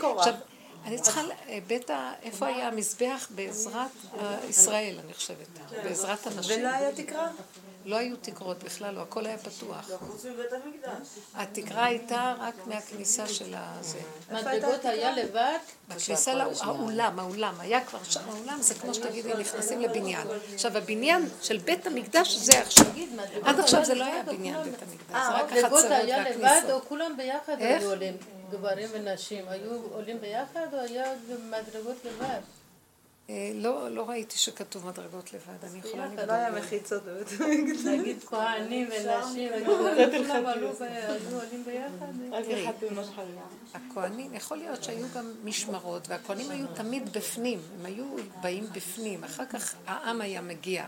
עכשיו, בדרך כלל לא היו המונים באים, רק כשהיה הקרבת קורבן הפסח, בסוכות. או בהקהל, בסוכות אחת לשבע שנים. בדרך כלל היו באים בודדים להקרבה, אבל היו באים אנשים להתפלל, זה, אבל זה לא היה המוני. צריך להבין, בשמחת בית השבע, כן, היו עושים מאוד יפה. למה זה נקרא שער ניקנור? זה מעניין אתכם? כן. ניקנור, מעניין, השם הזה. השם הזה ניקנור, היו שתי ניקנורים, אבל הניקנור הזה שזה כתוב עליו, זה, הוא היה יהודי שאמן מאוד גדול בנחושת וזה, והוא בנה את השערים האלה, והוא בנה אותם ביוון, או ברוב יוון. והוא הביא אותם באונייה, עכשיו זה היה כבד, על- אה, התחיל לסעור והיה כבד, אז הרב חובל הכריח אותו להטיל עד שהוא הביא כזה שערים, שהיו בנויים ממש בפיתוחים מיוחדים מנחושת. אז אחד אה, הוא זרק והיה מאוד מאוד מאוד כאוב. עכשיו, כשהסערה לא יכלה להיפסק, אז אמרו לו שיזרוק גם את השנייה, אז הוא אמר, אני, הוא אמר, תפס את הדלת ואמר, אני נופל יחד איתה למים. ואז הסערה פסקה. וכשהם הגיעו לארץ, וזה, אז הוא ראה שהדופן הראשונה נתפסה בקצה של ה... ו- ו- ונסע איתם כל הדרך. ואז זה- היה נס. ואז זה- קראו את זה על שמו. איך? אני לא יודעת איפה זה עכשיו. אה, אז היה עכשיו עזרת הכהנים, עכשיו מעזרת ישראל לעזרת הכהנים, הובילו ארבע מעלות. אז עכשיו אחרי שאמרנו יש 12 ואחר כך זה של הנשים. קודם כל הכניסה, אחר כך 12, אה, 12 מעלות שנכנסו לעזרת הנשים, ואחר כך 15 מעלות לעזרת ישראל והכוהנים. עכשיו עוד ארבע מדרגות לעזרת הכוהנים בלבד, שהכוהנים היו נכנסים ארבע מעלות ב... שבתווך עמד דוכן הלוויים, ושם הם גם היו אה, תוקעים בחצוצרות וזה. במרכז העזרה עמד המזבעה, זהו, במרכז העזרה שמה, בעזרת ישראל, כנראה עמד המזבח החיצון שהוא מזבח העולה. גודלו היה 15 אה, מטר על 15 מטר, היה ענק. וואו. ענק, 15 מטר, ו- וכמה גובה? 5 מטר גובה. היו עולים עליו ולא היו מדרגות, היו צריכים לעלות ככה. וזה קשה, כי זה היה גדול, זה. נכון. חמש, חמש, חמש מטר זה חמש. שתי קומות. זה שתי קומות ככה עולים. איך ככה? ככה הם עלו. זה היה מתון. כתוב, כי אסור לעלות, לא לעלות אה, לא תעלו במעלות עם במעלות. על מזבחי שלא יג- יגלה ערוותם. אז. רגע, איך, זחלו מה? הלכו. כנראה שזה היה היה בצורה. כזאת שיכלו ללכת. שהיה שיפוע שהוא סביר, אני לא יודעת. כמו של עגלות. כזה. יכול להיות. אה? יכול להיות. שוב, השם נשא איך? אני לא יודעת. הכבש עצמו? כן. קב"ט שלי עכשיו לומד את זה. על מה? מה היה? אה. עכשיו, לא הרחק מן המזבח עמד הכיור, זה מעין דוד מים כזה ענק, שבו רחצו הכהנים את ידיהם ורגליהם בטרם עבודתם בקודש. זה היה כזה דוד ענק עם ברזים. צפונית למזבח היה כעין בית מטבחיים, צפונית למזבח, כל זה באזהרה. מצפון תיפתח הרעה, הצפון הוא תמיד אה, מקום של דין. שם עסקו הכהנים בקורבנות, ביטרו אותם, השיתו את תורם והכינו אותם לקראת ההקרבה. או שהתעסקו באכילה. מה, לעתיד לבוא גם יש שחיטה או שזה... יש שחיטה. להתחלה כן, אחר כך יבטל הקורבנות ויבטל הכל. בהתחלה ייבנה בית המקדש, אבל אמרו שעתידים הק- הקורבנות להתבטל, אז אמרו, אז בשביל מה צריך את בית המקדש? אז ייקח זמן מהבנייה שלו, עד שאחר כך יתבטל הכל. יכול להיות שזה ייקח 40 שנה, בגלל שמשיח יבוא, ואז יקיימו את כל חוק בית, ואחר כך יהיה תחיית המתים, ואחר כך יש ביטול, יתבטלו הדברים. המבנה המרכזי של בית המקדש... איך? יהיו קורבנות. יהיו קורבנות, כן. קורבנות, יש כמה סוגי קורבנות. אתם יודעים, יש, יש קורבנות ציבור ויש קורבנות יח, פרט, היחידים. קורבנות ציבור זה קורבנות, קורבן עולה, קורבן התמיד. יש אה, קורבנות אה, של... שהפר, שהכהן היה מקריב בשביל כלל ישראל, כן, הפר בן בקר, ואנחנו קוראים על זה. אה, כן? נו, אה, אז מה זה. מוסף? קורבן מוסף. איזה מקומן של זבחים קודשי קודשים, שחיטתן בצפון. פר ושעיר של יום הכיפורים, שחיטת בצפון קיבול דמך של זה. ודמן טעון הזיה על ארבע קרנות המזבח. אחר כך לפעמים היו, מז... והיו מז... מזים. מזים אותו בכיוון ההפוך לשעון. הכל הלך שם, שלא בדרך טבע, הכל הפוך מהטבע תמיד היה רק שם. מה שמעניין אותי. עכשיו היה קורבן, אה, סתם להגיד, קורבן עולה, מה? מאוד, זבוב לא היה נראה. היה שם נקי, לא הכל היה מלא דם. כל הזמן, לא, היו, לא, כל הזמן היו אמות המים עם צינורות מנקים, כל הזמן, כל הזמן. זה היה בנוי בצורה כזאת שכל הזמן ניקו והכל היה שם, כתוב, לא הפילה אישה מריח בשר אף פעם שהיא באה להקריב ולא נראה זבוב בבית המטבחיים. זה היה מדרגה מאוד גבוהה של... דיוק. זה כאילו לא הייתה הגשמה. צריך להבין את זה. כמו שאני מרגישה בפעולות שלי, ש, שאני עושה פעולות ואני לא מרגישה את ההגשמה. זה דבר מאוד מעניין. אנחנו מרגישים את זה עכשיו, אז שם פי כמה וכמה. אבל שם כולם היו באותה רמה, ופה יש לנו את עץ הדעת, ואנחנו האלה שצריכים להיות... המלחמה היא קשה לנו יותר. אנחנו, תראה, בגלל זה משיח צריך לעשות כמה דברים. מלחמת עמלק, קיבוץ גלויות, ואחר כך בניית בית המקדש. אבל יש דעה שבכלל הוא לא זה שצריך לבנות את בית המקדש. שבית המקדש זה כל... יש מצווה, מצווה עשרים, לפי הרמב"ם, בסדר המצוות של הרמב"ם זו מצווה עשרים, שיש מצווה לבנות את בית המקדש, וכל ישראל צריכים להושיט, כל אחד מישראל צריך להושיט יד ולתמוך בדבר הזה. אם זה בתרומה, נדבה, או שהוא בעצמו מביא לבנים, או שהוא עושה דברים. וכולם צריכים להתנדב לדבר הזה, וזה עניין של העם לעשות את זה. זה לא קשור למשיח. עכשיו, ברור שרוחו של משיח תמיד איתנו, הוא לא בגלוי, ואז מעצם הגילוי שלו, המציאות שלו איתנו, אנחנו עכשיו פועלים, זה שלושת היהודים שאנחנו פועלים עליהם. קודם כל, כל העבודה שעשינו קודם עם כל ה... עץ הדת, עיקר העבודה של רב אושר היה מחיית עמלק. וזו עבודה של אליהו הנביא, כי אליהו הנביא הוא היה מאוד אכזר וקשה. הוא, מה זה היה אכזר? הוא היה חייב להיות. הוא היה איש אמת, והוא עבד במידת הדין מאוד גדולה. כי אי אפשר למחות את העמלק עם רחמים. זה לעבוד חזק עם התוואים והמידות ולא להתבלבל מכלום. ואחר כך נהיה מצב של קיבוץ גלויות, כי העמלק הזה מסתיר ולא נותן לאחד. יש פירוד. אז העבודה הזאת של מחיית התוואים וכל העבודה שעשינו, היא גורמת לאחדות. יש איזה מצב פנימי של חוזק כזה של... זה אחדות לב, נהיה חוזק הלב. חזק, האדם הוא חזק, אין לו ברירה. ועכשיו זה, זה הגולם, והגולם זה בית המקדש. זה השלושה שלבים. כל, כל אדם בישראל מצווה על מחיית עמלק. לא רק אנשים. כל אחד מצווה למחיית עמלק.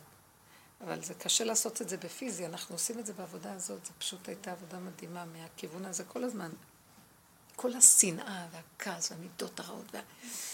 את לא יכולה לסבול אף אחד לידו, רוצה להרוג, לא עוד לא נוגעים בו, הבן אדם רוצה להחריב את העולם. זה המקום הזה, זה מבול, כל הגזל, החמאס הצד. אז עכשיו... בסוף המבול הוא אומר את זה, על העניין הזה של האחדות, הוא אומר את זה.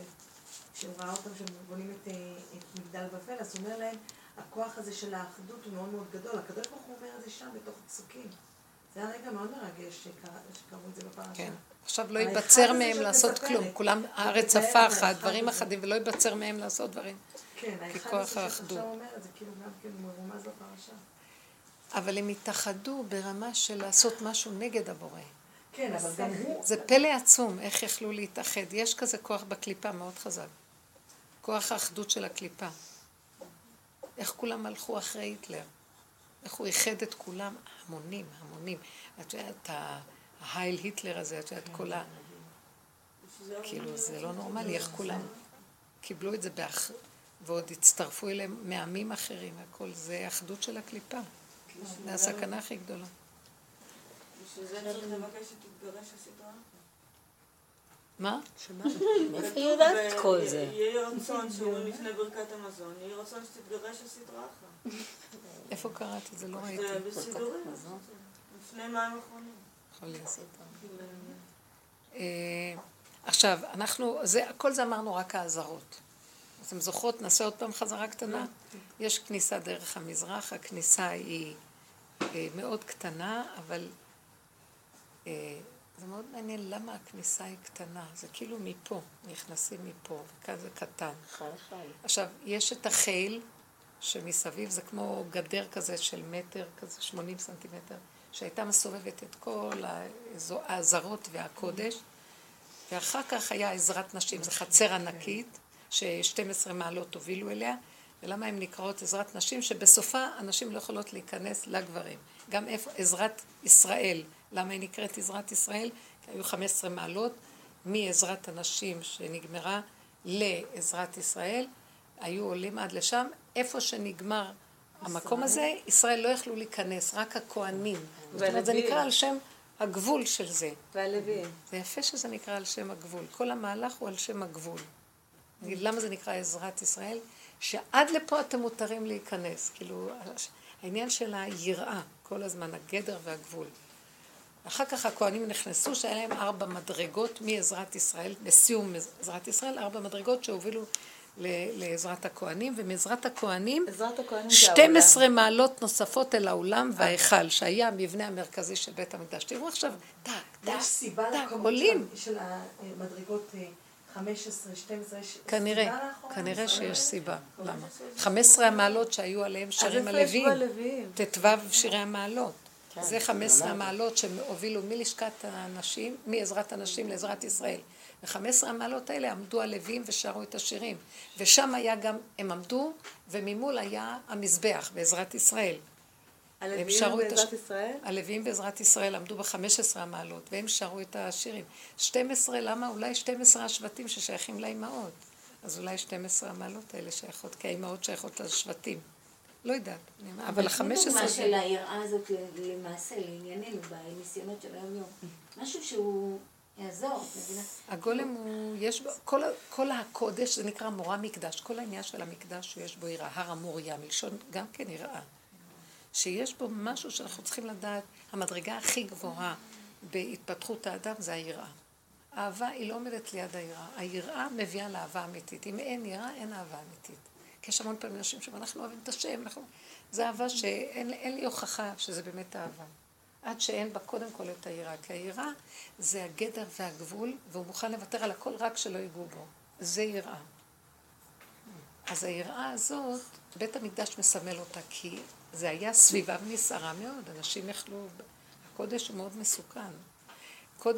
כהן גדול שהיה נכנס לקודש הקודשים והוא לא היה ראוי, היה מת. היו מוציאים אותו עם שלשלות החוצה. היה דבר כזה פעם בישראל? כן. היו בתקופות האלה שהם היו קונים את הכהונה והיו עושים שטויות והבלים, אז היו קוראים דברים. קנו את הכהונה, היו תקופות שהכל התבלבל שם. זה מה שקרה עם, עם המכבים, שהם גם כן אה, עשו בכל נושא של כהונה, ובסוף עונשם הם... אה, שרים. שנכנסו למ- למלכות. כן. הם רצו גם מלכות לעצמם ולא רק כהונה. זה הפוך, זה מצב אה, הפוך. כי כאן זה לקודש ושם זה כאילו יצאו... הייתה קמחית שהיו לה שמונה כהנים בנים. אם היו לה שמונה בנים, כהנים גדולים, סימן ששבעה מהם לפחות. מאוד יפה. גם אני שאלתי את השאלה הזאת. איך יכול להיות שלאישה אחת שימשו בניה בכהנים גדולים? משמע שכל אחד לא החזיק מעמד בכהונה. בעוד שכהן אחד, שזה שהפך להיות צדוקי, 80 שנה היה כהן גדול. מבינים? אז זה גם כן מראה על משהו. אה, אז כולם מפארים אותה. כולם מפארים אותה ולא יודעים שהיא מסכנה, אבל מה יצא לנו? כי אף אחד מה? כי אף אחד לא... כי... לא יאריך ימיה. למנות עוד פעם, כל פעם כהן גדול. כהן גדול יכול להיות כל החיים, לא צריך למנות. מתחלף. מינו מאותה משפחה כהנים. כי הם היו מתים. כי הם נכנסים לקודש ומתים. השם ישמור. הייתה אישה גדולה, הולידה שמונה. זה משכר. סליחה, כולה הייתה... אה, כולה-. הייתה כהן, התחתנה עם כהן, כהנת, ויצאה כהנים, אז מה יש גדולה? יש... אה, לא, אני... יכול להיות, אני לא יודעת, זה... עכשיו. בואו ניכנס פנימה. היא אמרה חמותה כהן. את כהן? חמותי בת כהן. הבת, אה, היא בת כהן. בת כהן זה כהנת, לא? לא. כן, לא, התחתנה עם... בת כהן, לא אבל-. היא בת אבל כהן, זה בעלה לא. לא כהן. לא, זה לא אותו דבר. גם קלטתי בת כהן ואנחנו לוויים.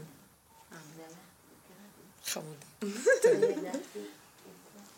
קטנים צועקים, אנחנו פישר הלוי, אנחנו נשאר בית המקדש. מצחיקים כאלה. אני רוצה לשאול שאלה.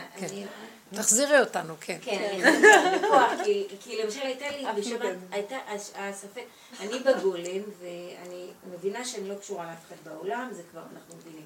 אז היה ניסיון שהיה אחד הילדים הגיע מהצבא והוא הוא לא קם לתפילות. עכשיו אני, היראה שלי, אני גולם, לא, מה? מתי תשחררי? לא, שחררתי, זה לא, הגולם, אבל זה גולם. עוד, חבר'ה, זה לא מאותו מקום.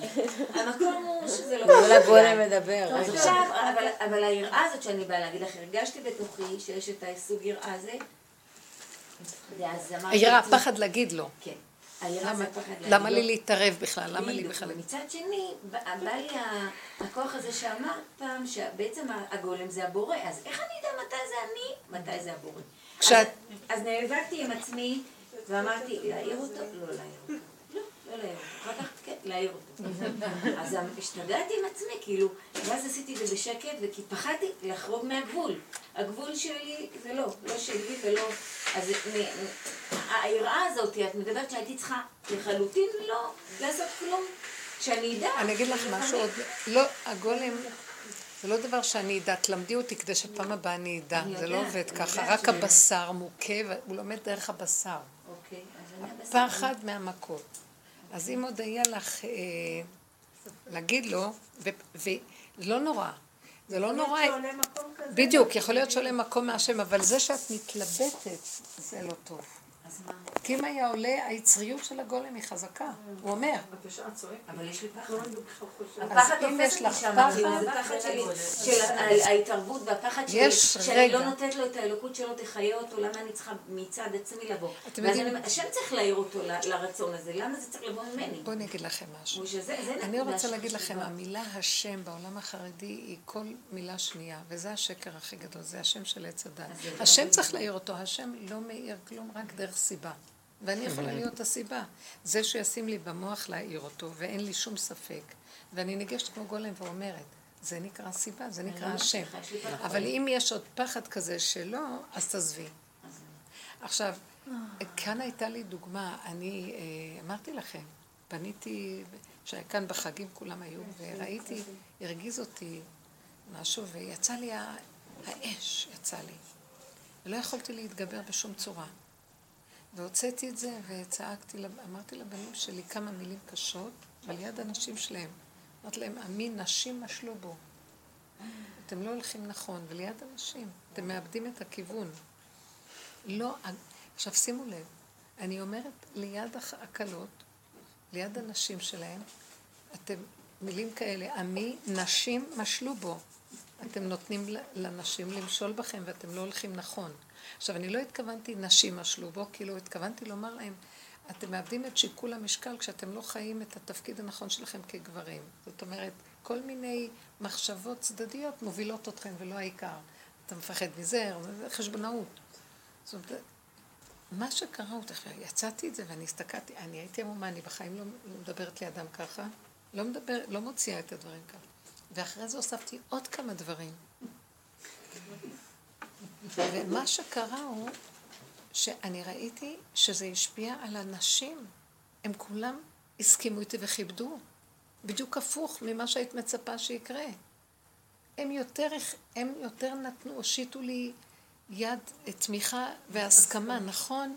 כאילו זה ככה וזה נכון, וזה, וזאתי אמרה משהו, וזאת אמרה משהו, וזה משהו, ולא לא כאילו נגד הבעלים, בעד מה שדיברתי. כאילו שאדם יכול ללכת לאיבוד אם הוא לא חי את הסכנה. הם לקחו את זה למקום הנכון ולא נעלבו. ואז ראיתי שהגולם דיבר. לא יכולתי לעמוד יותר בנקודה. ועוד סימן שהיה לי זה שאחרי כמה זמן זה דעך לגמרי, כאילו לא היה שום אש, שום דיבור, שום כלום. זה אחד הסימנים של הגולם.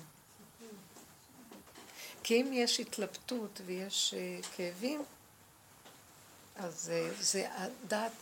עכשיו, אם נראה לך שקשה לך מאוד מאוד, כדאי לך שלא.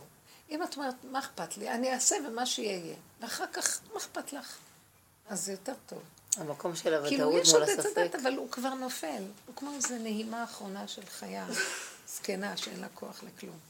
זה יהיה לך הסימן, שלא תתרגשי על הדבר. ההת- הת- ההתרגשות על ההתרגשות, מבינה? השלמה וקבלה ופשטות, זה נקרא יסוד הגולם. אז אה, המקום הזה שעכשיו הגולם יש לו יראה, אתם זוכרים שקראנו במהר"ל אה, את העניין של הגולם, שיש לו יראה מאוד גדולה, הוא פוחד להתבטל במציאות. זה, הוא תיאר שם את היראה של הגולם. למה יש לו יראה? כי הוא פוחד כל רגע שהוא ימות. הוא פוחד להתבטל מהמציאות, כי הוא כל כך רואה את הכלום שלו. אדרבה, הוא מעדיף להתבטל מהמציאות כדי שהוא לא יפריע. הוא מעדיף. יש לו רגע שהוא מעדיף להתבטל. אז זה לא אם נקרא... אתה יודע בטוח שזה זה לא נקרא. להתבטל מהמציאות. מד... הוא לא מדבר על מציאות כזאת. את אומרת, הוא מעדיף להתבטל מול המציאות של עץ הדת, ואילו הוא מתבט... מפחד להפסיק לנשום. המציאות שלו זה הקיום שלו, לא המציאות. הזאת. הקיום שלו מפחד שכל רגע תיפסק קיומתו, אז הוא מחזיק את הנשימה שלו. ככה הוא חי. מבינה? אז כזה דבר אפשר, יש עליו מורה מקדש, זה נקרא המקום הזה. אנחנו בעצם, דת, מה זה מקולקלים? מה זה אנחנו, אין לנו עירה? אנחנו מופקרים. בשביל זה גדולי החסידות היו, לא, לא פחדו כשאמרו להם שהם איבדו את העולם הבא שלהם. הם רוצים לחיות איתו עכשיו. בגלל שהם הם הסכימו שהם מופקרים. כן.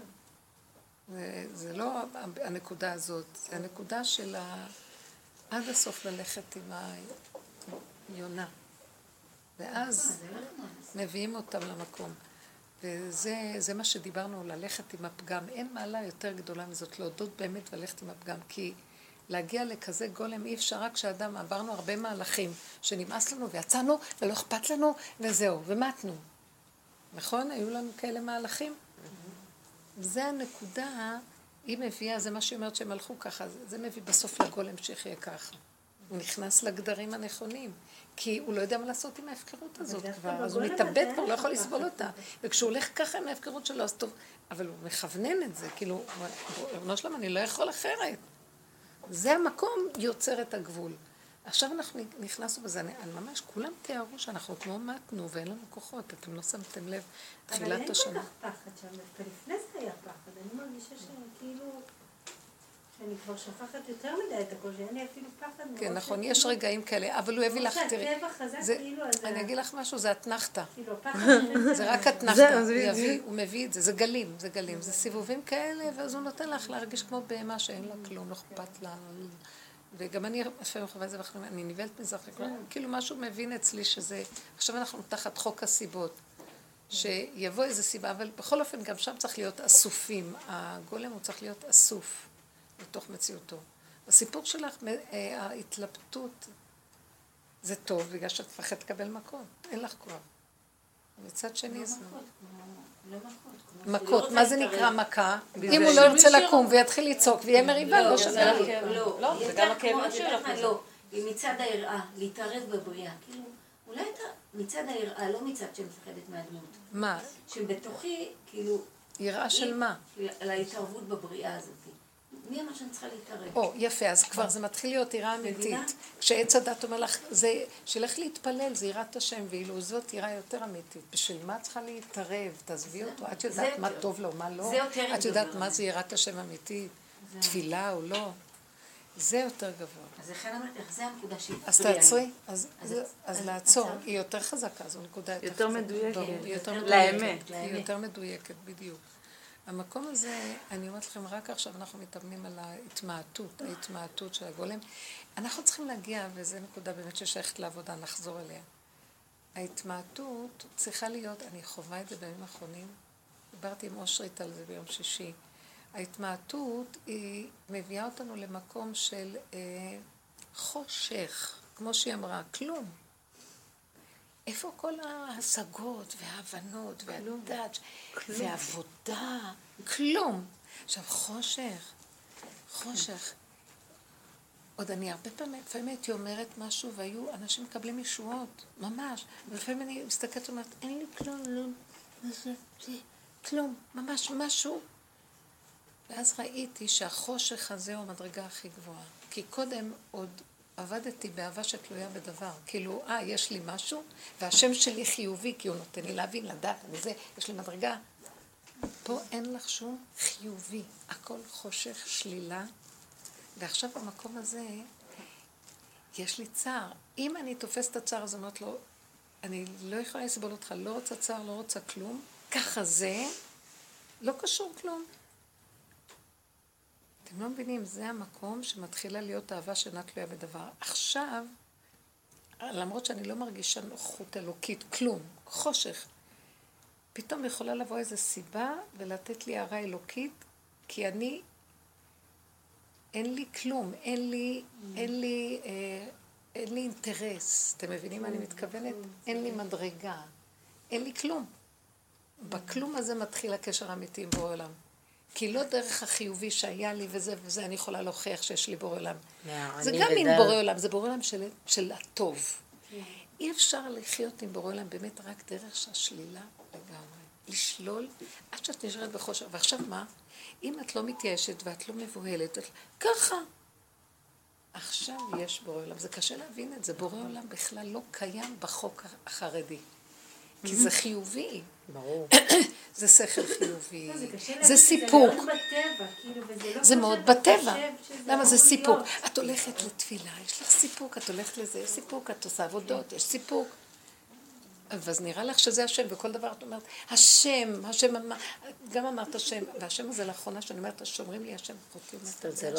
צורם לי כמו אני לא... כן, כי עבודה זרה כאילו. זה כמו עבודה זרה, זה בדיוק הפוך. מרגיש עבודה זרה. אל תגידי השם, זה אינטרס, זה לא השם. זה חיובי, זה מין תחושת השם, כי טוב לי וחיובי לי. אבל זה לא אמיתי. דמיוני. אז מה זה האמת באמת? וואי, אם האדם היה יודע שהשלילה והחושך והאין כלום, ולאחרונה אני חווה כמו שאתה אומר, כלום, זה ממש מפחיד. אני, פלא שאני הולכת לשיעור ועוד נותנים לי לדבר בכלל. כי בין, בין לבין, כלום, שום חשיבות, שום הכרה, שום... כלום. משהו מזעזע, ואז אני נבהלת מזה, כי אני פוחדת שאני אכנס לאיזה עצבות או לאיזה משהו, אז אני מיד נכנסת למקום ככה, פה, פה, תחי פה, וככה תגידי, ככה זה וזהו. אבל איזה חלק בתוך... ואפילו איזה מילה, תחזיק אותי שם, זה אבא? תחזיק אותי שאני לא אדרוש להתרחב טיפה בכלום. חושך וזהו. חושך. אם זה? אני מסכימה לחושך הזה, בלי טיפה מרירות. של מרירות, של איזה, מה קורה פה, זה מה שמגיע לך כל כך הרבה עבודה, ואיפה אנחנו הולכים? אולי אנחנו הולכים לחנות. כן, כלום, ככה וזהו. זה עכשיו התחלה, שזה עכשיו השם אומר, עכשיו אני היום ילידיתך, עכשיו במצב הזה את שייכת לי. זה מאוד מה דבר זה- שקשה מה זה. החלק שיכול להיבהל מזה, ההכרה? בטח, ההכרה העליונה והזיכרון של ההכרה, כבר אין לי, אבל הזיכרון שפעם העבר. הזכרה אה, כן. ימי קדם. כלום, לא לזכור, לא לדעת, לא, גולם, ממש גולם. אז אני רואה שזה מה שרב אושר התכוון, אהבה שתלויה בדבר. כי יש לנו מדרגות, אז רב אושר היה אומר, זה לא עבודה, זה סיפוק, זה לא נקרא קשר השם, זה נקרא סיפוק. ואין לאדם כלום. יש איזה קלטת שרב אושר מדבר לפסיכיאטר שהגיע אליו. איפה אפשר להשיג את זה? יש לי את זה, זה. זה התחיל לעבוד? נתתי לך, אז תקליטי לנו ונשמע את זה. טוב, כן, תביא כן, את זה. לשמוע. ואז רב אושר שם מדבר, והוא אומר, אני עשיתי ישועות לאנשים. היה הולך, שמעת את זה קודם? עשיתי, מישהי באה, אמרה, אין ילדים. אמרת לה, טוב, כמה ילדים את רוצה? 12? יאללה, 12, בירכתי אותם. זה רצה זה, קיבל זה, זה רצה זה, קיבל זה. ברור שהוא כל הזמן עבד על עצמו, שלא יגיד שהוא לא, הוא לא, הוא לא הבהיר את זה, הוא לא החזיק גאווה מזה, אבל בחיובי הולך לו. יום אחד הוא נפל, אמר נפלתי, בהתחלה לא שמתי לב, אחרי כמה ימים לא יכולתי לזוז, ונשכבתי במיטה.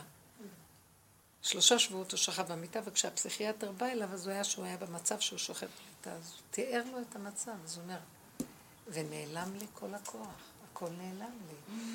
וישבתי ואמרתי, איך הוא מתאר את זה שם? אז אין בורא עולם, לא היה, אין פה בורא עולם. איפה, הב- אין בורא חושך לי, כלום, הוא מתאר את החושך, כלום הוא לא יכול לעשות. הוא לא יכול לעשות, שום דבר לא עובד מה שהוא אומר. טוב, עוד באו אליו אנשים, נכנסו ויצאו ודיברו איתו, והוא נותן להם עצות, אבל הוא אומר, אבל הכוחות עזבו אותי. ואז אמרתי, אז איפה הבורא עולם? ונבהלתי. ואז הוא אומר, אז הגעתי לכפירה שאין בורא עולם. ואז הוא הבין, שהוא לא עושה עבודה בכלל. שהוא, ואז הוא הבין, לא, הוא אמר, אז, אז אם כן אני כופר, אין בורא עולם פה. ואז הוא הבין, כל מה שהוא עשה קודם, זה לא בכלל הייתה... קשה להבין, הוא מדבר.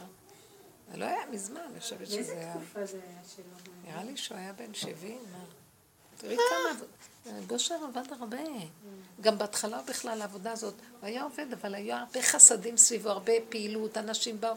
זה לא כמו שאנחנו יושבים בתמצות עם הנקודה, הוא היה דמות גם כריזמטית שמשכה סתם כל מיני אנשים, והיו אצלו המון אנשים, והוא תמיד עזר, גם אה, מבחינת חסד וזה.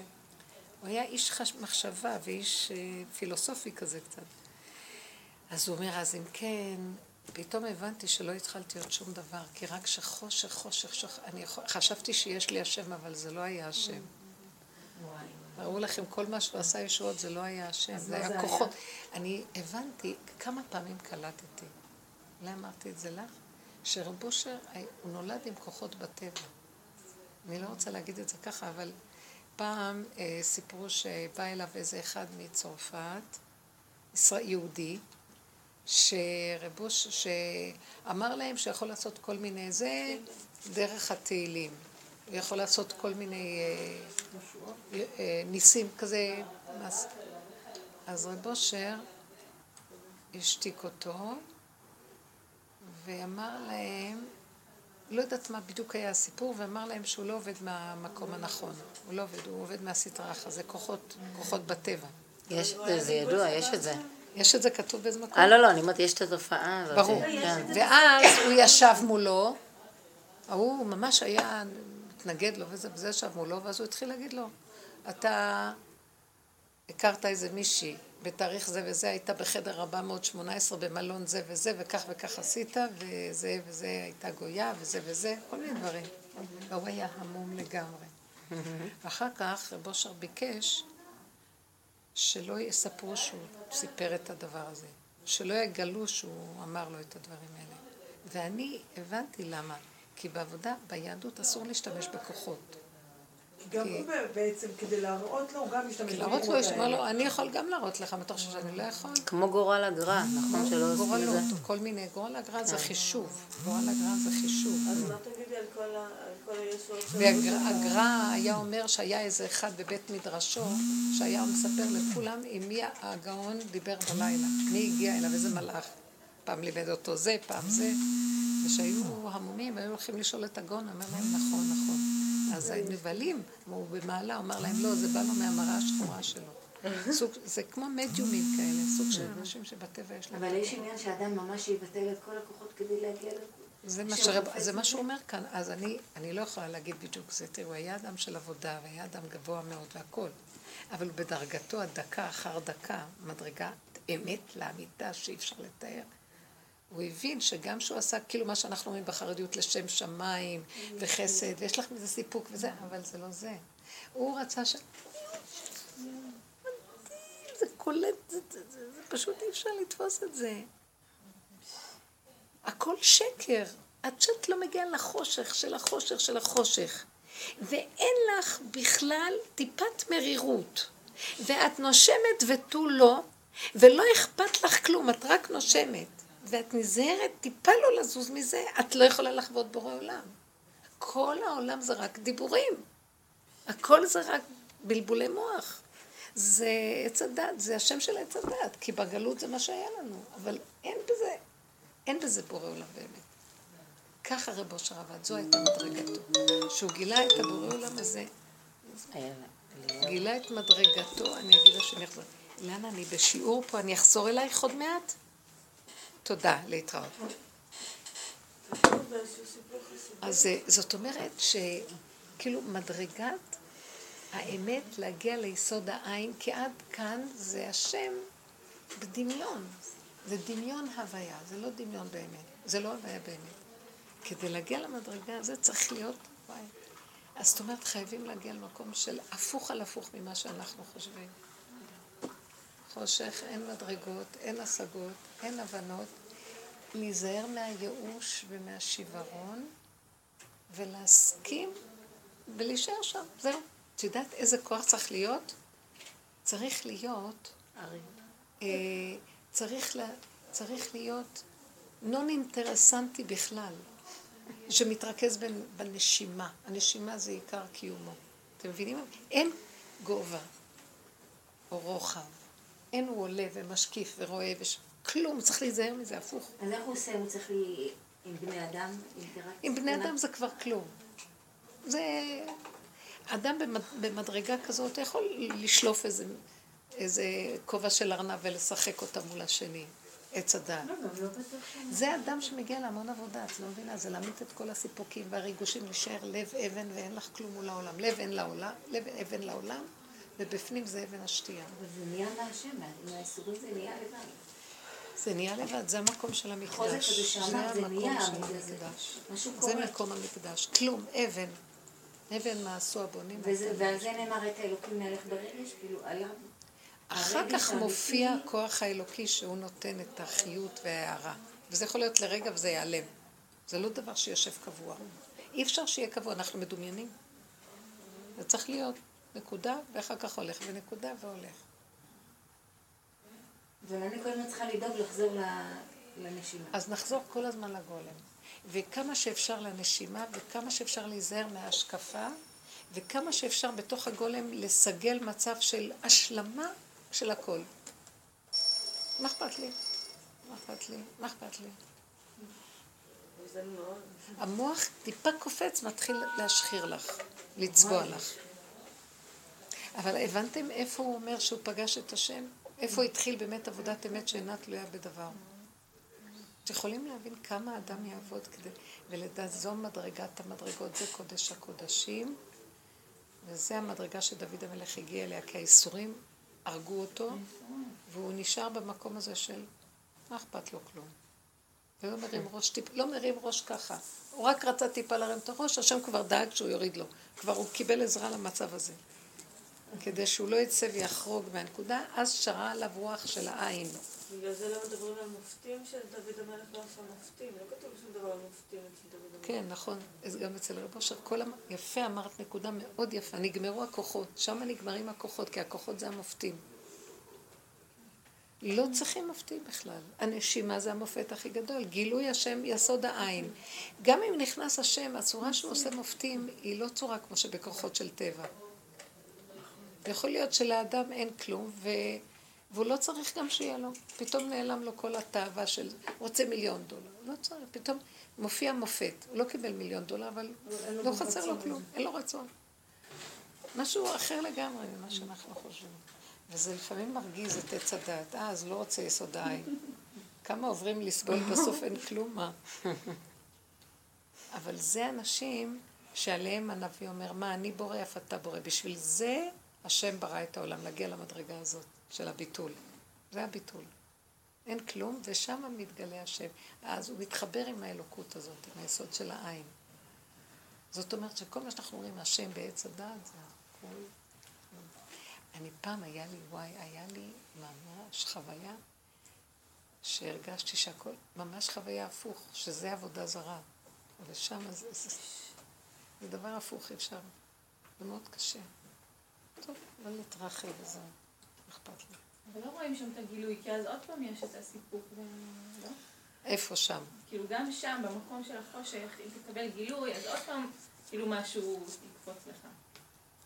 נכון, אבל שם השם, כשהוא מגיע, העין, כשהוא מתגלה, אז כאילו, זה איזה סגולה כזאת שהוא מתגלה ואין לך מזה סיפוק. לא יודעת איך זה, כי יסוד העין, שהוא מופיע, האור הזה, הוא לא יוצר מצב של סיפוק. אני לא יכולה להסביר את זה. אתה מרגיש שזה גם שלו, גם הסיפור הוא שלו. לא, כי אחרי רגע זה נעלם. כאילו, זה כאילו, זה היה לא, לאותו כי רגע.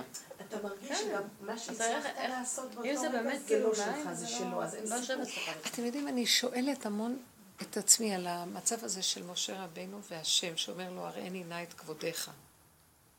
ואז הוא אומר לו, כי לא יראני אדם וחי. זאת אומרת, הוא כאילו נמצא עם השם, והוא מבקש ממנו שיגלה לו סוף סוף מי זה השם. אז, אז זה שמדבר אליו ונותן לו הוראות ומוליך אותו, מביא אותו, זה לא נקרא. הוא אומר לו, הראני נא את כבודיך. זה כאילו, אז הוא אומר לו, כי לא יכול להיות. ואז הוא אומר, פניי, אחוריי יראו ולא פניי. אני קולטת איזה נקודה בתוך כל הדיבור הזה, זו מחשבה עם עצמי, ש... שאחוריי זה כאילו, אתה זה אני. פה אל פה אדבר בו, שאין השם ומציאות האדם. זה כאילו, הוא מראה לו פתאום, כי פעם רב אושר בקלטת הוא אומר את זה, הוא אומר, כי ברגע שאני אמרתי, הראני נא את כבודיך, באותו רגע הוא אומר לי, כי לא יראני אדם וחי. זאת אומרת, זה אני, זה, זה אני עם עצמי. זה בתוך האדם הכל וזהו. וזה הקטע לא נותן לו לראות את זה. טה, טה, זה שם, שם, פרו בפיג'מה. וכל העניין זה פה. שהחושך הזה והגולמיות מביאה להכל פה. פה יש את כבוד השם, פה הוא מתגלה, פה זה הפנים, אחור וקדם צרתני, הכל פה. איך, אבל. נכון, את אמרת בהתחלה שהגו... כאילו ממה, ממה הבנתי את זה? כי הוא אומר שברגע שהוא אומר ככה, באותו רגע אומרים לו ככה. זאת אומרת, זה, מתוך זה הוא הבין את זה, זה, זה זה. זה הכל אבל זה, כאילו כאן בעולם הזה, כי זה לא סותר את ה... שיש עוד עולמות. זה הכל, זה הכל הוויות בתוך המציאות הזאת. זה הכל בתוך המציאות הזאת. זה דרגות של תודעות בתוך המציאות הזאת. זה אף פעם לא דרגה אחת, יש אין סוף מדרגות. גם העין. אין סוף מדרגות כשאתה כאן, וכשבן אדם נפטר אז, גם אז אין. שבן אתה מה? נפטר, אז גם אז אין סוף מדרגות. לי נראה שזה נגמר, הכל נגמר. לא, או שזה אז. נגמר אז. כן, זה לא מדרגה אחת. גם משה רבנו היה לו, אחר כך הוא הלך למדרגות אחרות. לא יודעת, לא... אבל אני סתם מדברת על המקום הזה שהוא דיבר עם השם. מה זה פנים אל פנים? הוא אומר, ומה שהוא אומר חוזר אליו, וזה בורא עולם. זה הכל בתוכו. אבל זה נכון, גם לנו זה קורה. אבל בדרגות אחרות. השם, אני, אז אתה כאן, ואז אני איתך, ואז מה נעשה? כאילו, זה שאני אומרת לו? השם, מה זה הוא אומר בתוכי? מי זה כן. אני בכלל שאומרת? הכל זה הכוחות שלו. משה רבנו קלט את זה בדרגה מאוד מאוד דקה. הראו לו, כשהוא שאל את השאלה הזו, הראו לו, אל תשאל, זה, מה שאתה עושה, זה הדבר האחורי שלו, זה זה. זה לא חשוב עכשיו, זה קשה להבין את זה. מה את אומרת? איך זה שהרגליים והידיים והראש לא קשורים לגוף? לא, כי זה... ממתי זה זה נהיה? ממתי התוספת הזאת נהייתה? כי, כי זה נקרא מקיפים. הידיים, את רואה, הידיים, הן אה, מוציאות לפועל את מה שהגוף רוצה. הן לא בפני עצמם, זה כמו השליח. הבנתי, אבל... יש רשות ששולחת אותו, והשליח הולך לעשות את הזה. כן, זה אבל- יד והרגל. אבל אז מה, בבריאה לא היה כזה דבר? לא היה... לא שזה שאין לא כזה היה. דבר, רוצים להגיד לך מה העיקר, ומה אה, הפועל יוצא. מה נחשב העיקר. וזה יצא מהגוף עצמו, זה גם, שח... זה גם גוף, אבל הוא היוצא מהגוף. אז הוא גם נחשב גוף, אבל הוא יוצא מן הגוף. הוא המקיפים. אוקיי, ואילו זה נקרא הקו, העמוד העיקרי. אוקיי. ויש לו חלקים שיוצאים ממנו לצורך. גם הראש, הוא לא שלנו, הוא לא של הגוף. זה דבר שהלבישו. זה מזעזע. מה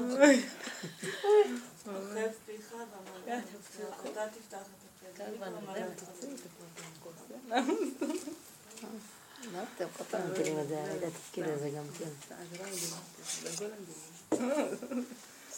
מה? אז זה נפ... נפלא מאוד, כל העניין הזה.